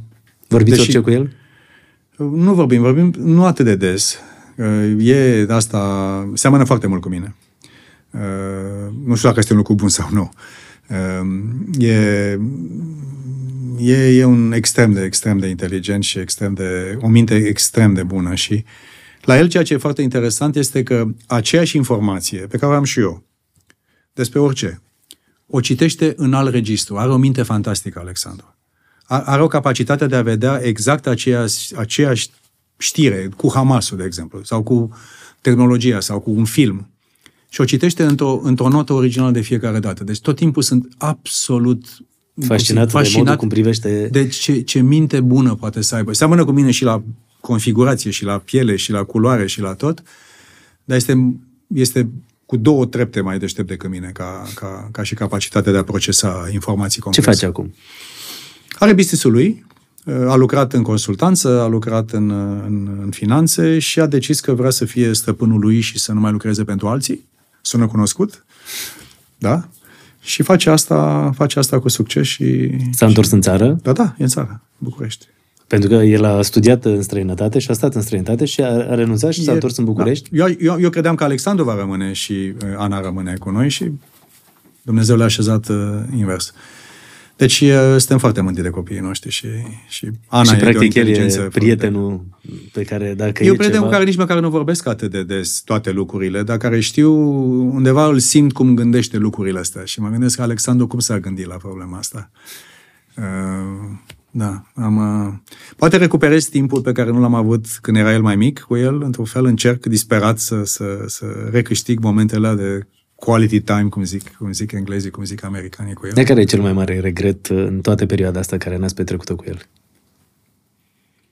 Când am fost cu el atunci când el a avut uh, momentul, deci revenirea din America i-a fost foarte grea. Că el a făcut acolo școala când era mic și alt sistem aici. Copiii sunt un pic Pentru mai... că erați ambasador acolo și Da, da, pentru și că el a a făcut făcut, școala acolo. a, a făcut școala acolo. Și când a venit, poate că ar fi trebuit să stau puțin mai mult cu el, că ajustarea la sistemul nostru nu i-a fost uh, simplă. Și după aia, și în liceu, poate că ar fi avut nevoie de mai mult sprijin. Știi cum e la pubertate. Eu sunt, poate și, deși nu sunt ca tata Dumnezeu să-l odihnească, și la Sever. mine munca era pe primul loc, că e chestia asta de... de, de Ați fost la fel de sever cu ei cum a fost tatăl dumneavoastră cu dumneavoastră? nu, nu, nu, asta n-am făcut-o. Deci două lucruri am făcut. Niciodată chestiuni de, de, de ai pedepsi altfel decât de ai mustra. Și a doua pe care am spus-o la început, niciodată să nu simtă copiii diferență din dragostea părinților, că e unul favorizat față de celălalt, de oricare dintre noi doi. Ei ca frați au înțeles mereu bine? Au avut momente mai grele în tipul pubertății. A- Alexandru e foarte protectiv față de Ana, față de sorsa. Uh, Și e poza asta fantastică aici, care văzut e, că se e țin în de care gât. se țin de gât. Și la un moment dat, când uh, Ana era și ea la, la adolescență, a avut... uh, Am Cred, văzut că au refăcut-o. da. Asta e poza lor uh, favorită, tot timpul. Asta e, o fac tot timpul. Asta e la Logodnă când sunt mari și asta când erau copii. Dar acum, se înțe- adică sunt acum într-o relație formidabil de, de, de caldă, sunt atât de fericit că se înțeleg între ei, vorbesc între ei, sunt lucruri care nu le spun nouă, pe care le fac Și între cred ei. că asta își dorește orice părinte, să vadă O, că da, da, copiii lui se suntem înțeleg foarte bine. fericiți, foarte fericiți că să se înțeleg bine copiii noștri. Și că sunt uh, pe propriile lor picioare, da. propriile lor familii. Da. Mâine, poimine o să fiți bunic. Oh, A zis că Doamne vă doriți ajută. foarte tare. Oh. Ai, ai, ai. Înce- Încerc să-mi protejez spatele, că știu că după aia trebuie să, să stai după ea mici când alerg. De-abia aștept. Și poate că, într-un fel, dacă îmi dă Dumnezeu sănătate și, și să, să-i avem cât de repede cu putință, să poate să fac ceea ce n-am știut să fac sau n-am putut să fac cu ai mei când erau foarte mici. Într-un fel încerc să recuperez cu generația a treia. Copii. Ați fost mereu un om credincios? Nu Nu e prima întotdeauna. dată când a zis de Dumnezeu. Nu întotdeauna. Nu întotdeauna. A venit gradual uh, către mine. Adică mergeam la biserică, cum se făcea, dar era oarecum mai formală uh, relația. Adică era o chestiune, trebuia să fie acolo și cred că din momente din astea mai grele din viață încep să-ți dai seama că sunt și alte lucruri care contează, nu doar chestiile pe care le vezi sau care le faci, sunt și lucruri pe care le simți, chestiuni spirituale, sunt importante. Nu sunt neapărat un om super credincios, nu asta e ideea, sau nu sunt un om, uh, cum se spun... uh, Dar aveți momentele când vorbiți cu Dumnezeu? da. Da. Bă, Dar vorbesc foarte simplu, adică nu, nu, nu... Vorbesc cu părinții mei, uh, vorbesc cu părinții mei des. Pare că te-a luat puțin uh, gagaua la cap. Nu e. Trebuie Nu, să... nu e adevărat. Nu e. Eu vorbesc cu ei, eu vorbesc cu ei și le spun, uite, copiii au făcut asta, Ana e acolo și nu știu ce. Eu, de De fapt, fi plăcut probabil să... le-a să- fi plăcut, oh, ce a fi plăcut să fie la nuntă, la Asta, logodnă. oh. Oh, mai ales că pe mama ați pierdut în 2020 uh, și probabil v-ar fi plăcut să, o- să o aveți Socrul acum. meu, socrul meu este, este încă în viață, un om formidabil, in, un om incredibil de serios și de, de, de, de, ținem la el ca la, ca la ochii din cap. Și știu cât de multă, cât de multă forță și-a luat din faptul că a putut să meargă la, la A fost, nuntă uh, la Ana, a fost acolo. A fost la nuntă. Doamne, și are și mici dificultăți de vârstă și era atât de mândru și atât de mult a așteptat. Eu cred că, efectiv, s-a încărcat cu chestia aia, întinerise, efectiv. Era, mă, cu costum frumos îmbrăcat cu asta și era acolo mândru, stătea acolo țansul și că... Îmi dau seama cum a fost la nuntă cu dumneavoastră, care vă uitați odată, vă vedeați copilul în uh, rochie de mireasă, apoi vedeați uh, băiatul care și el e, vedeați socru, uh, vedeați așa cum a trecut timpul. Da, da, a trecut cu folos. Nu suntem... Uh, și oricum, nu poți să-l întorci din drum. Măcar să faci ceva cu el. Și cred că am avut o viață până acum frumoasă. Mm, Am avut și, și momente bune și momente mai puțin bune. N-am niciun regret, de fapt. Am, am, am, am, am un sentiment că, că, că sunt împlinit. Asta e un sentiment foarte bun. Cât de mult a contat în relația asta soția? În echilibru A contat foarte mult, pentru că nu, nu, nu poți călători de unul singur. Oricât de mult crezi că poți să faci de unul singur și uh, Bun, și în relațiile astea care au vechime, se creează un anumit tip de intimitate fără să mai existe neapărat comunicare verbală non-stop. Te înțelegi? Telepatic la un moment dat. Da. Vrei să scoți telefonul da. și îți dai seama că vrei da. să o suni pe soție și te sună ea. Nu, sunt, sunt, sunt, sunt momentele alea care, conexiunile astea care se întâmplă. Dar am avut parte de educație foarte bună. Chiar dacă a fost mai strictă de la tata, Dumnezeu să-l odihnească, și de la, am fost educați, uh, cum să spun, să fim oameni serioși, să avem grijă de numele nostru, să fim... Reputația. Reputația, da. Ați avut momente în căsnicie mai dificile? Au mai fost, evident, că care, care din căsnicii nu, nu sunt, dar uh, important este că, că formăm o echipă, formăm o echipă și cu copii, asta e cel mai bine, e un sentiment fantastic. Uh, la un moment dat ne făceau lobby când eram în America să facem încă o surioară sau un frățior și veneau dimineața în pat duminica Amândoi, călăre, ne călăreau. Hai mami, hai tati, că nu știu ce și nu știu cum. Și nu știu, i-a păcălit Mihaela că o să facem, că nu o să facem, mai vreau. V-ar fi plăcut? Probabil că încă un al treilea fi fost poate și mai, poate mai complicat. Echilibrul ăsta e foarte, foarte frumos. Doi la doi, mamă, tată, tată, fată. Mamă, mamă, da. băiat, tată, fată. Dar cred că n-ar fi fost rău să mai fie încă, încă un copil. Vă întreb de momentele astea dificile prin care dacă ați trecut, pentru că în fiecare familie mai apar momente care se rezolvă cum? În unele cu comunicare, în unele cu duhovnic, în unele cu uh, copii care sprijină, pentru că probabil sunt uh, inevitabil discuții și care mai apar și cu, și cu, cum să spun, cu multă înțelepciune și cu echilibru. Uh, pentru că, până la urmă, și copiii au un rol și cu cei cu care ne sfătuim și cei care ne, ne, ne, ne, ne descătușăm și către alții ne ajută. Sunt și alți oameni în viețile noastre care sunt foarte, foarte importanți, prieteni buni, oameni cu care ne sfătuim, oameni cu care ne putem ajuta.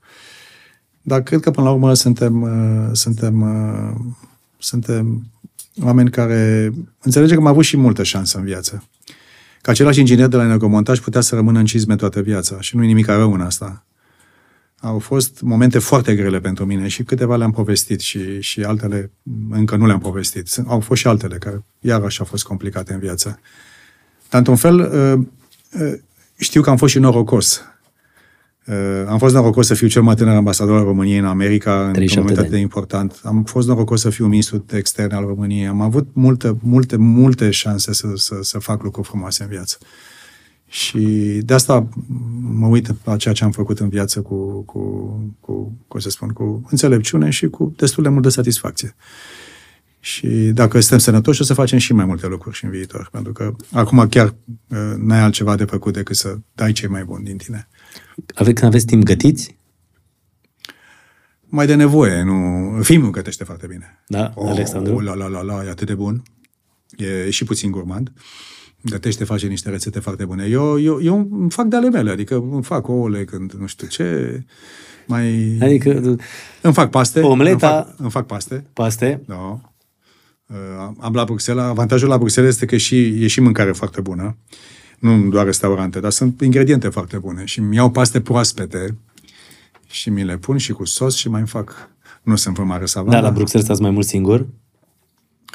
Când are Mihaela treaba acasă, stau și singur. Pentru că uh, trebuie să acceptați că și Mihaela e lider în ceea ce face, pentru că cu Fundația Renașterea de peste 20 de ani salvează vieți și știu acest lucru pentru că am și prezentat uh, o gală, uh, gala Uh, Fundației Renașterea, unde alături uh, de cei de la Culto s-au strâns uh, banii pentru femeile care să-și facă acest screening pentru mamar, pentru a evita cancerul de sân.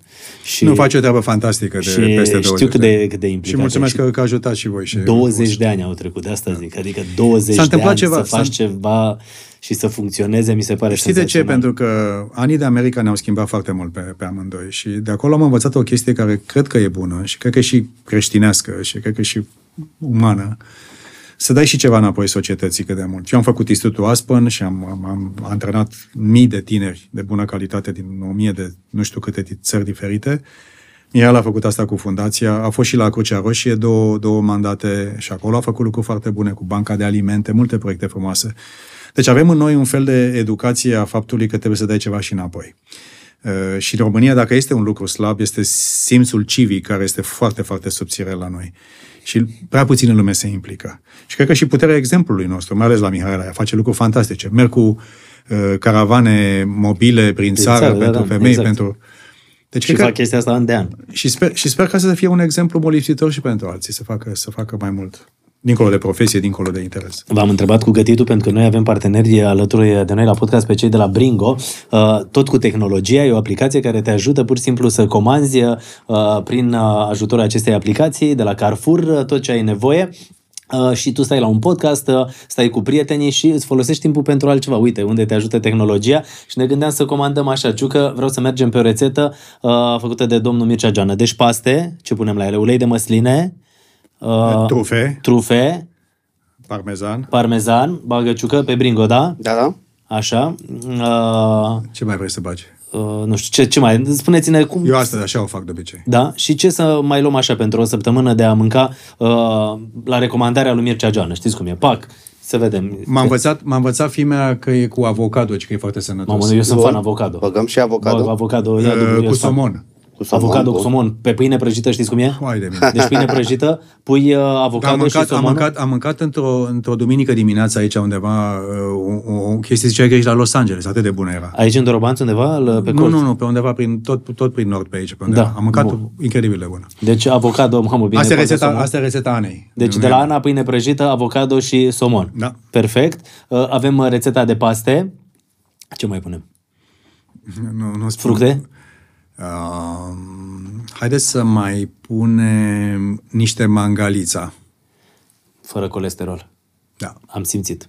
Fără colesterol. Apropo de brandul de țară. Da, brandul de țară. Știi că e o asociație de producători de mangalița uh, care s-a constituit în Transilvania undeva și înțeleg că la Piatra Neam sau la Suceava e o cea mai mare fermă de mangalița din România. Mi se pare superb, cea mai bună carne. Știi, știi cum se bat la New York și în America pe mangalița, pe, la steakhouse-uri pe acolo? Nu spun că se bate cu, cu aia japoneză, uh, dar mangalița are un, un, o nișă... Și a noastră, bă, e a noastră. Și ar trebui se mai, bat și, se mai bat și niște vecini pe ea, dar eu cred că putem să... Putem să... să, să o luăm. Bun, și la fructe, legume? Uh, întotdeauna struguri. Da? Întotdeauna struguri. Păi nu e rău cu diabetul, cu zahărul, no, sânge, nu? Nu, nu, nu. Nu, dacă faci sport și mănânci Bun, acum, dacă, dacă, dacă faci vin din ele și mai bun. Dar... Da. Bun, struguri. Și pere. Bagăciucă. Struguri, pere.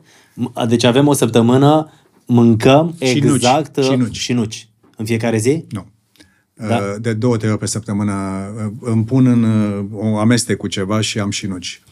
Perfect. Uh, Ciucă mai pune și un vin de sâmburești, okay. mai pune și o apă uh, aqua carpatica ca să luăm de la prietenii noștri de la Bringo tot ce ne trebuie, corect? Perfect. Gata. Perfect. Asta e cu tehnologia, ne ajută să stăm și noi mai mult de povești și să stăm cu dumneavoastră. Noi mai avem niște cadouri să vi le dăm, nici nu știm cum să vi le dăm, că ne gândim, domne, totuși e alături să de se noi. interpreteze. Exact, unul dintre cei mai puternici oameni, adică cum facem noi? De aici la podcast la noi suntem și noi oameni darnici. Nu, cu, vinul, cu vinul ne-am înțeles, asta, asta am înțeles-o. În rest, e sâmburești.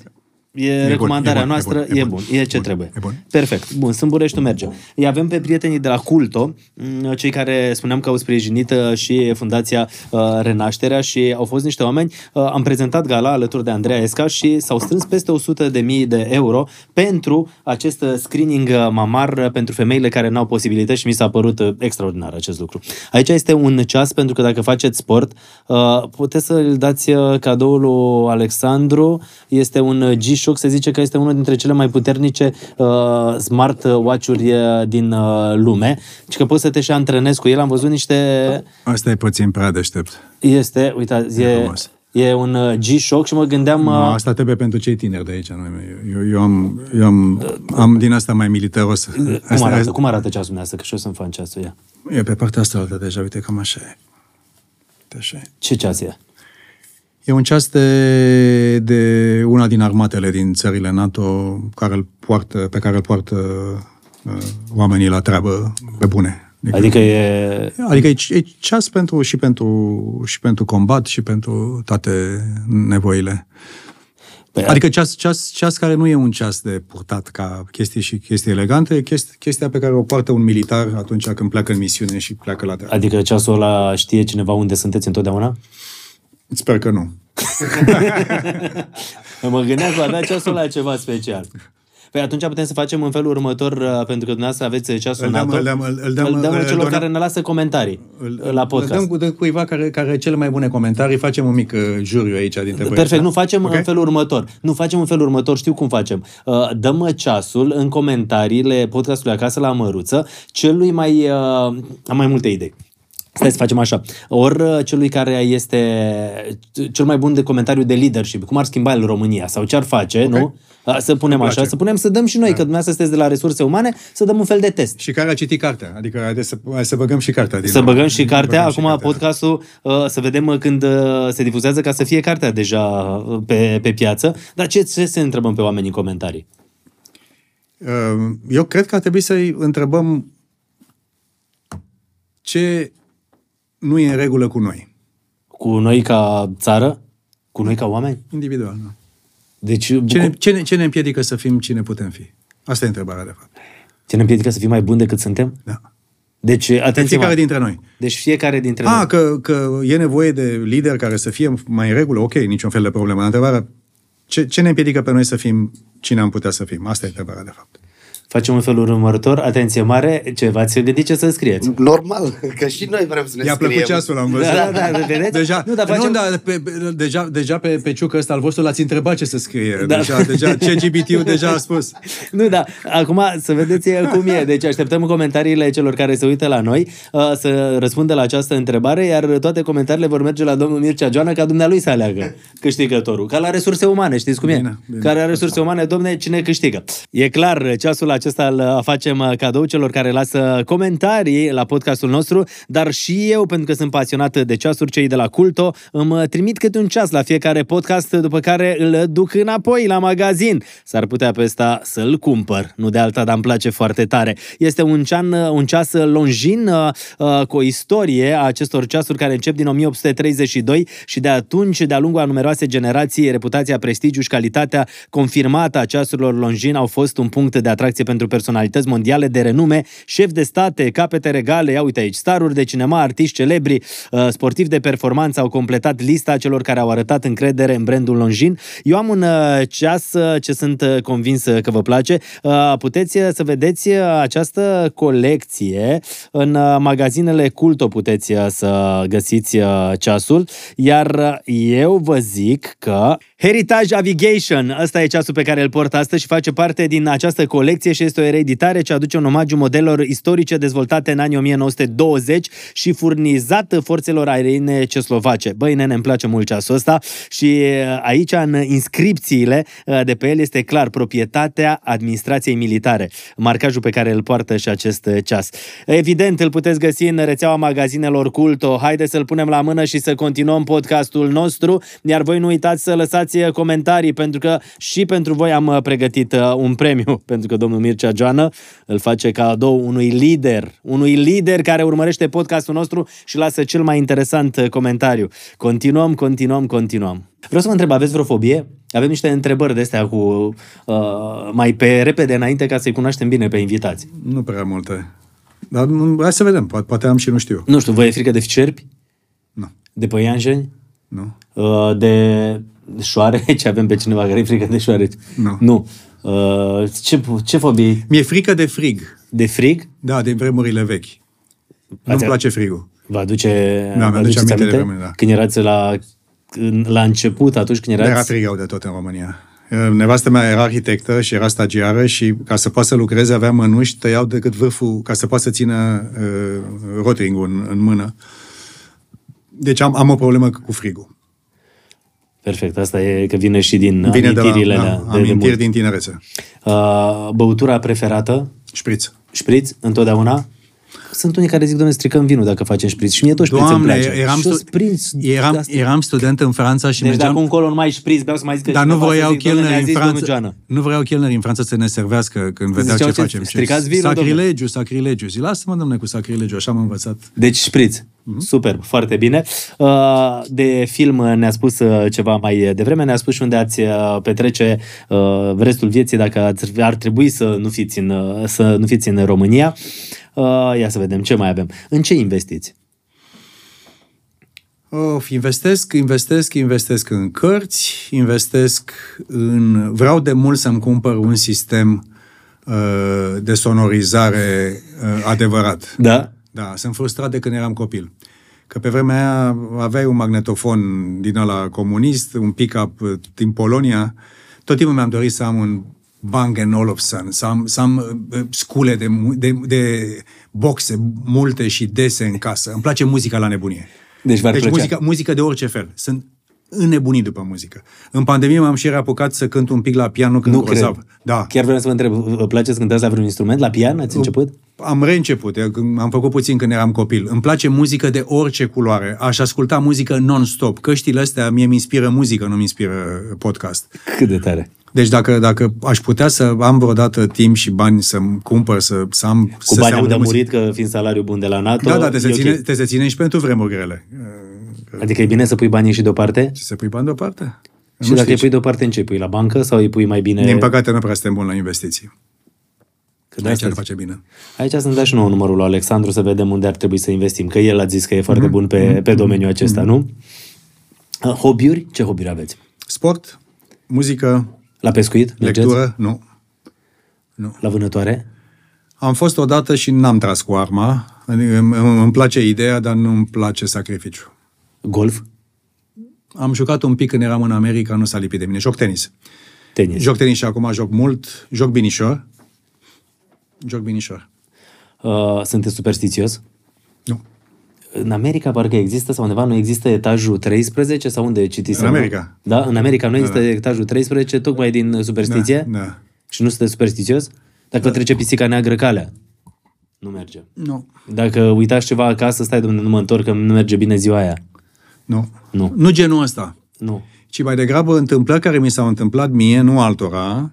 Uh, De exemplu, pentru mine cifra 12 mi se pare că este mai periculoasă decât 13. Nu știu de ce. Din clasa 12 de undeva mi s-a tras ceva, vreo traumă. Adică am, am niște lucruri care, care sunt superstițios pe niște chestii construite în capul meu. Dar nu pe care- construite pe alte alții. Dar nu le găsiți explicații. Sau... Nu, nu, nu. E, e, e subconștientul. Sau aș, cred că din, din copilărie niște chestii de genul ăsta, de, de, de tipul ăsta. Acolo, a- nu sunt superstiții, sunt mai degrabă niște autoconstructuri în capul meu despre niște chestiuni care au de-a face exclusiv cu mine. Pisi, pisica e foarte ok, nu, nu, nu contează că e neagră. Aveți animale de casă? Avem acum un pisoi. Am avut un, am avut un cățel, Jvai, un Cocker Spaniel, care a stat, a trăit vreo 16 ani de zile. L-am iubit atât de mult. Și acum, când mă duc, am murit de 4 ani, decât înainte să plecăm la NATO. Și acum, seara, îmi vine să scol la plimbare. Nu, mi-aș lua un cățel ieri și încă nu mă pot despărți de jvaiul meu, de, de, de, de cățelul nostru. Dar avem un pisoi pe care l-a adoptat fiul și evident, copiii știi ce fac? Da. Hai, tati, hai să luăm uh, ce drăguț e cățelul și ți-l lasă ție în brațe, știi? Așa și cu Alexandru, știi? A luat, a luat un pisoi frumos, îl cheamă Tai, ca și gangsterii. Ok. Și frumos, antracit, l-a luat de adopție de mic și acum evident că e la noi. El, și el vine, se joacă cu el, evident, și ne lasă nouă să avem grijă de el. Uh, Deci, uh, spuneți uh, des uh, te iubesc în familie? Mm, nu prea des, prea puțin. Suntem încă rezervați un pic, suntem un pic, uh, Dar de ce? nu știu. Pentru că educație. trăind foarte mult timp în America, presupun că acolo, la educație, orice de chestie... acasă, nu, de acasă, de, De asta acasă, zic. de la părinți. Vă spuneau părinții te iubesc? Mi-a spus tata a, m, odată, aproape când s-a prăpădit și atunci am o amintire și nici măcar nu mi-a spus, mi-a, mi-a strâns mâna, știi, că, că să-și a rămas bun de la, de la tine, știi, și Dar nu v-ați spus pe cuvinte, cu cuvinte. Cred că mi-a spus, dar mi-a spus târziu. Mama spunea mai des, evident. Nu, am fost educați mai, mai, mai, mai rigiduți un pic, astea erau vremurile, știi, și mi se pare că a fi prea expansiv așa m, e, e un pic, un pic frivol. Și e greșit. pentru că Dar trebuie mamei să îi spui- spuneați te iubesc? Nu-i spuneam prea des, deși eu iubeam și o iubesc și acum ca pe ochii din cap. Pentru că noi am avut mereu problema asta și am constatat și eu că ți era greu să le spui părinților te iubesc, cu toate că clar îi iubești, că sunt totul pentru tine, dar să te exprimi parcă duceam... Eu cred că și relația noastră, generația mea cu generația copiilor noștri, este într-un fel mai, mai, mai armonioasă decât... Adică saltul între educația părinților noștri și a mea și a generației mele a fost foarte mare comunism, nu știu ce. Și noi am trăit un pic în comunism, dar ne-am educat de fapt și ne-am deschis mintea în, în, în altceva. Și cred că, sper cel puțin că uh, distanța între, între noi și copiii noștri și nepoții noștri să fie mai mică decât între părinții noștri și noi. Uh, care, deși ne iubeam și eram toți foarte uniți, era o distanță, era o distanță din asta, așa un fel de, de, de chestie mai de stil vechi, să zic. Deci nu spuneți atât de des te iubesc. Din păcate, nu. Mai spun, mai spun dar nu atât de mult cât mi-aș dori. Sau cât ar trebui. Uh, am văzut de hobby-uri, am vorbit de filme. Mai aveți timp să mergeți la teatru? Mai aveți timp să... Mai mergem. Mai mergem când, când prindem bilete, că la București e greu de găsit uh, bilet da. la, la teatru. Uh, mai mergem la Bruxelles, când mai, mai ne invită diversi și mergem și la concerte, concerte diverse de muzică, încă o dată multă muzică, ne place foarte mult muzica. Mergem dacă n-ați fi făcut politică, dacă n-ați fi făcut politehnica, dacă n-ați fi făcut dreptul, dacă n-ați fi făcut diplomație, ați fi încântat într-o trupă, ați fi avut uh, vreo formație. Am fost în trupa liceului un pic, cântam la bas, da? la Sava, da, da. Cântam uh, King Crimson, uh, For Lady, E, da, când am fost acum la Sava și am făcut TEDx-ul, mi-am adus aminte că mi-a fi la nebunie să, să, să pot să cânt și să, să fiu într-un, într-o formă, într-un band din asta. Oh. Dar probabil că nu eram suficient de bun pentru aia. Ce muzică ascultați? Ascult uh, mult rock, mult hip-hop. Da, ăsta e cu înjurături. Uh, așa e în tenis. Mm. Sunt talentați. Sunt. Sunt talentați. Sunt talentați. Dar parcă ăștia cu hip-hop au întotdeauna ceva și cu politicul. Oh, mult. Au. De multe ori au și dreptate. Dar ascult, ascult și multe muzică românească, de toate felurile. Adică îmi place muzică foarte mult. Și cred că, cred că avem talent la chestia asta foarte mult. La, la, la entertainment, în general, România au talent foarte bun. Avem talent mult uh, la multe, dar exact ce ziceam și pentru uh, cadoul uh, pe care l-am uh, pregătit, uh, ce trebuie să faci ca să fii tu mai bun, uh, să fii un lider mai bun, asta să ne lase și oamenii în comentarii, că poate ne lipsește chestia asta, să avem curaj. Eu am întâlnit tineri români care își propun să devină cei mai buni din lume la ceva. Am văzut destul de mulți. Am și câștigat la un moment dat în America la robotică. I-am bătut pe american pentru prima da, da. dată cu echipa de robotică a României. Da, da, da. Sunt, sunt, sunt foarte mulți oameni foarte ok. Uh, cred că în modă uh, se vor naște mici imperii din România, așa cum a fost scriu și în cartea mea. Uh, am niște prieteni tineri din Huș care au o prăvălie de haine. Sunt super talentați. Așa a început și Zara a apărut într-un atelier de croitorie într-o comună mică din Spania și acum în Imperiul Global. Eu cred că Îți trebuie pasiune și să crezi și să vrei, să-ți Nu, dorești. dar trebuie, trebuie și tipul de capitalism și de finanțare și de tipul de economie care să crească businessurile astea. Că și la noi businessurile românești în continuare sunt micuțe, chiar cele mari sunt micuțe față de cele mari. Și aici trebuie, și aici nu treabă capital străin, capital românesc.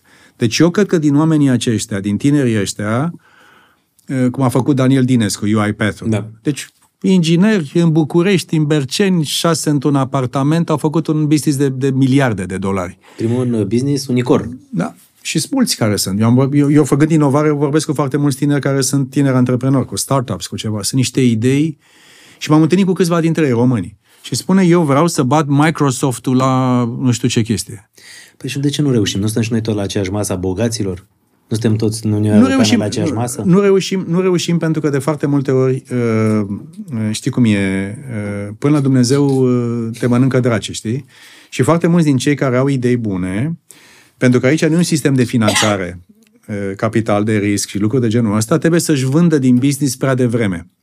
Și ca să aibă bani ca să-și maturizeze inovația lui, ce idee a avut, vinde prea devreme equity, deci vinde din acțiunile din firma lui sau a ei, și când ajunge cu, cu produsul matur, ă, rămâne cu bani mult mai puțin decât ar putea. Și asta trebuie să facem aici, să reușim să investim în ei, să țină paralele în buzunare și când se duc la Londra sau la, la New York sau la Silicon Valley să-și financeze produsul, să, să, să facă sute de milioane sau zeci de milioane sau de ce nu miliarde. Și o să vedeți mulți, mulți români și românce care o să facă, o să aibă business-uri de mare, mare succes. Eu zic așa să fie și să ne mai vedem la un podcast aici și să spunem Mircea Joan a avut uh, gura aurită. Iată, luăm uh, Forbes-ul mondial și vedem că sunt afacerile românești. Iată că românii noștri au făcut uh, treabă bună afară. Și nu le percepe niciun fel de taxă dacă au succes. Pur și simplu le spune că ne suntem mândri de ei. Asta în cazul în care nu se extinde războiul, că noi suntem panicați. Nu se extinde niciun război. Stați și ăla din Orientul Mijlociu se termină? Stați liniștiți, România este o țară sigură, suntem ok. Știu că lumea e preocupată. Suntem ok, suntem ok. Eu vă spun okay. ceva, poate sună populist sau zice lumea, bine m-a venit nici Joana și a vrut tu să zici chestia asta. Mie mi se pare că e și o siguranță, adică cât sunteți la NATO acolo.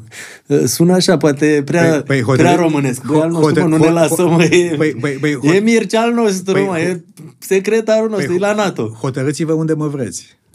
Păi asta e cam dureros, adică parcă nu se poate să... nu se poate în două locuri. O să vină și clonarea, o să vină și clonarea. Nu, dar mi se pare așa, adică, bă, totuși, hai mă, mai bem un par de vin, băciucă, bă. E Mircea, Joana la NATO, suntem uh, siguri, a? La mulți ani. La mulți ani, mulțumim mult de tot pentru și podcast. Echipei, și echipei, mulțumim foarte mult. Mi-a plăcut și am remarcat la dumneavoastră chestia asta de lider. Am învățat și eu câteva lucruri, Ciucă. Deci, să spun ce am învățat. Întotdeauna, când vorbești ceva despre tine, vorbești și despre echipă. Asta a făcut domnul Mircea Joana în continuu. Da. Doi, să vă spun ce am învățat eu din podcastul de astăzi. Doi, ca lider. Trebuie să-i promovezi întotdeauna și pe ăștia mai tineri și pe ăștia cu care sunt talentați. Uite, cum ești Pozașul, tânăr uh, în echipa noastră, și Florin. Tineri și să-i promovezi. Trei, să ai și mai deștepți printre noi decât noi. Uite, cum e Greblă, e mai deștept decât noi, dar l-am luat în echipă. Corect? Am mai învățat câteva și lucruri. Și încă nu l-am faultat. Da, da, exact. Asta e și o problemă, când nu mai deștept, ar că vine să-i dai la joale. Uneori trebuie să-ți reprimi această tentație. Dar asta adică... e românească. E românească, dar asta o să te ajute în cele din urmă. A, pentru că tot v-am prins aici, bă, la noi e o vorbă românească de asta, când terminăm podcastul, tot mai avem încă ceva de zis. Vreau să vă zic câteva vorbe românești, pentru că se lansează filmul ăsta, Miami Beach 2, uh, sau s-a lansat când este podcastul, și am văzut că a pus uh, Codin uh, Magiciu au câteva vorbe ăștia românești. Sunt român, fac orice să evit munca. E bun asta? Nu. Deci nu, nu mai merge. Nu mai, uh, uh, românii se sapă între ei. Asta, din păcate, e adevărat. Asta e adevărată, nu? Dar știi că e și o vorbă din Orient care spune dacă îți place ceea ce faci, nu o să muncești nicio zi în viața ta. Da. Deci asta e răspunsul la aia cu munca. Poate că nu și-a găsit pasiunea. Și dacă mergi la muncă, te simți chinuit. Dacă faci cu plăcere ceea ce faci, te duci cu bucurie și atunci munca nu e o corboadă. Că de asta zice, de fapt, omul nostru de aici. Da, și mai e și vorba aia. Bă, nu ești român dacă nu calculezi câți bani face ăla. Da. Păi dați ați venit aici, v-am întrebat direct cât e salariul la NATO, calculam noi dacă ne ziceați, trei ani a stat, patru ani, pac, ia uite câți, câți bani a făcut Mircea Joană. Nu, am înțeles, nu ne spuneți salariu, dar spuneam, deci e proverb românesc ăsta, nu ești român dacă nu calculezi câți bani a făcut celălalt. Când te duci la un restaurant, păi, întotdeauna vezi câte pu- mese are, le vezi pline și zici, bă, are 20 de mese, minimum atât pe masă, ia uite câți bani face. Nu merge. Da, merge. Merge. E bine. Dar asta ar trebui să stârnească competiția, nu invidie. Exact. Că asta e problema noastră e, Nu poți să am 20 de mese dacă el are 10? E, asta e problema e. noastră românilor, că noi nu zicem, bă, asta are 10 mese, las că fac și un restaurant cu 20 de mese. Problema noastră este, a, dracu, are 10 mese, stai mă că sun eu pe Ia cineva. Ia două picioare la masă. exact. Adică, de asta zic, adică trebuie să mai schimbăm un pic și noi la ale noastre, nu? Care e proverbul dumneavoastră preferat? Ceea ce urăsc cel mai mult e ce ai spus tu la începutul uh, conversației noastre, că ce țară frumoasă, păcat că este locuită. Dacă aș putea să scot chestia asta uh, din capul nostru, aș fi cel mai fericit om. Cel mai fericit român. Iar a doua chestie care mă frământă foarte tare e asta cu, cu meșterul Manole. Că nu poți să construiești suficient de durabil decât sacrificând pe cineva sau ceva foarte important. Astea sunt două lucruri care ne țin în loc. Și asta e vorba care nu-mi place cel, cel, mai, cel, cel mai mult asta. Ce țară frumoasă, că este super țară. Eu vă spun asta nu cu, cu, nici cu patriotism și cu nimica. După Franța, nu este țară mai armonioasă și mai echilibrată ca geografie și ca frumusețe ca România. Franța, da. E hexagonul ăla frumos, are de toate, nu știu ce.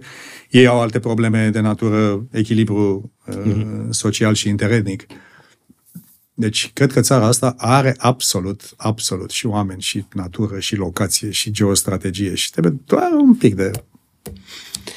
Și acum, la final de podcast, trebuie să vă zic că, nu știu, ne, nu ne simțim că suntem și noi importanți, ne așteptam să vină aici uh, controlul, să vadă dacă e tot în regulă și după o jumătate de oră să veniți cu girofar.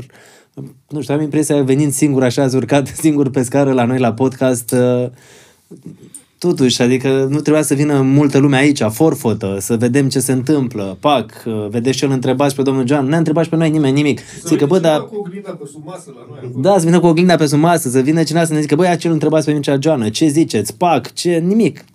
Vă dați seama că s-a uitat cineva la podcasturile voastre și v-a luat la... Ah. Ce crezi?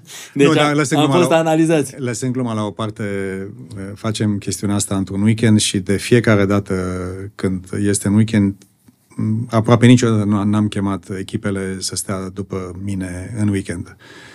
Deci întotdeauna în weekend, evident, îmi iau măsuri, trebuie să fim atenți la alte lucruri, dar niciodată nu țin după mine oamenii în weekend. Au familii, au copii și nu vreau să pățească ce, ce am pățit eu.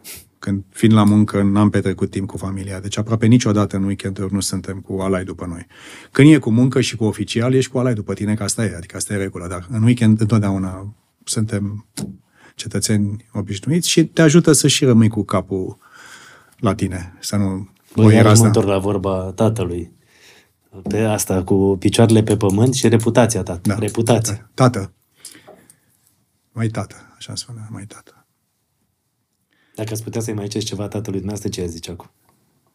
Uh, el știe că îl iubesc ca, ca pe ochii din cap. Sunt mândru de el și m-a făcut om. Așa zice, m-a făcut om. Ce pot să spun mai mult decât asta? M-a făcut om. Dar vedeți, îi spuneți, te iubesc acum când nu mai e. Cred că și el îmi spune după ce nu mai e. Îmi spune, adică nu... Simțiți? Da. O, da. Îl simțiți acolo? Da, da, sunt aici. Și părinții sunt aici și toți. Și, și bunicii mei care au fost apene. Sunt toți, sunt toți cu noi într-o formă sau în altă. Vă mulțumesc mult de tot că ați venit la noi la podcast. Încă o dată pentru cei care uh, se uită, nu uitați bătălia pentru viitorul României, gândurile unui român la vârful NATO, Mircea Joană. Uh, aceasta este cartea. Uh, pentru cei care vor uh, să o audă, este un audiobook pe Voxa. Uh, tot ce trebuie să faceți este să uh, vă acordați timp și să, să vă bucurați citind sau în același timp să vă puneți semne de întrebare legate de tot ce se, de ce se întâmplă aici. Vă mulțumim mult de tot și mai aveam un premiu, dar cred că nu știu de ce simt că îl dăm tot uh, pentru un cadou, tot pentru cei care urmăresc podcastul nostru. Vine frigul și aveam Aha. o eșarfă de la prietenii noștri de la Florentino de Liur ca să reușim uh, să funcționăm uh, aici. Aveam o eșarfă pentru dumneavoastră, un dacă, fular. Dacă, dacă nu-i cachi, nu, nu rimează cu uniforma, glumesc. Aoleu, trebuie să fiu pregătit, Ciuca. Aici Florentino yeah. de Liur, să vedem. Yeah. Aici este un, uh, o invitație pentru un costum uh, bespoke uh, personalizat. Să spuneți-mi dacă este culoarea... E o, o eșarfă. Este foarte frumos, într-adevăr. Florentino de Lier și e vrem să fie, frumos. măcar să aveți o amintire de la noi. Mulțumesc. Asta îl iau că vine frigul și să, să, să ne păstrăm vocea bună pentru viitorul podcast și pentru alt viitor în care vă așteptăm cu mare drag și vă mulțumim că ați venit la noi la podcast. Mi-ar plăcea să ne mai întâlnim, domnul Mircea Geană, și uh, să aveți succes cu cartea și vă mulțumim mult de tot. Și voi aveți o familie foarte frumoasă, lăsând vă echipa care e fantastică, ai o familie frumoasă, să, să vă bucurați și să, să vă bucurați de copii. Vă, mulțum- copii vă mulțumesc mult de tot și oameni buni, puteți să ne lăsați un comentariu, să uh, apăsați butonul de like și să fiți alături de noi. Vă mulțumim mult de tot, ne vedem la următorul podcast.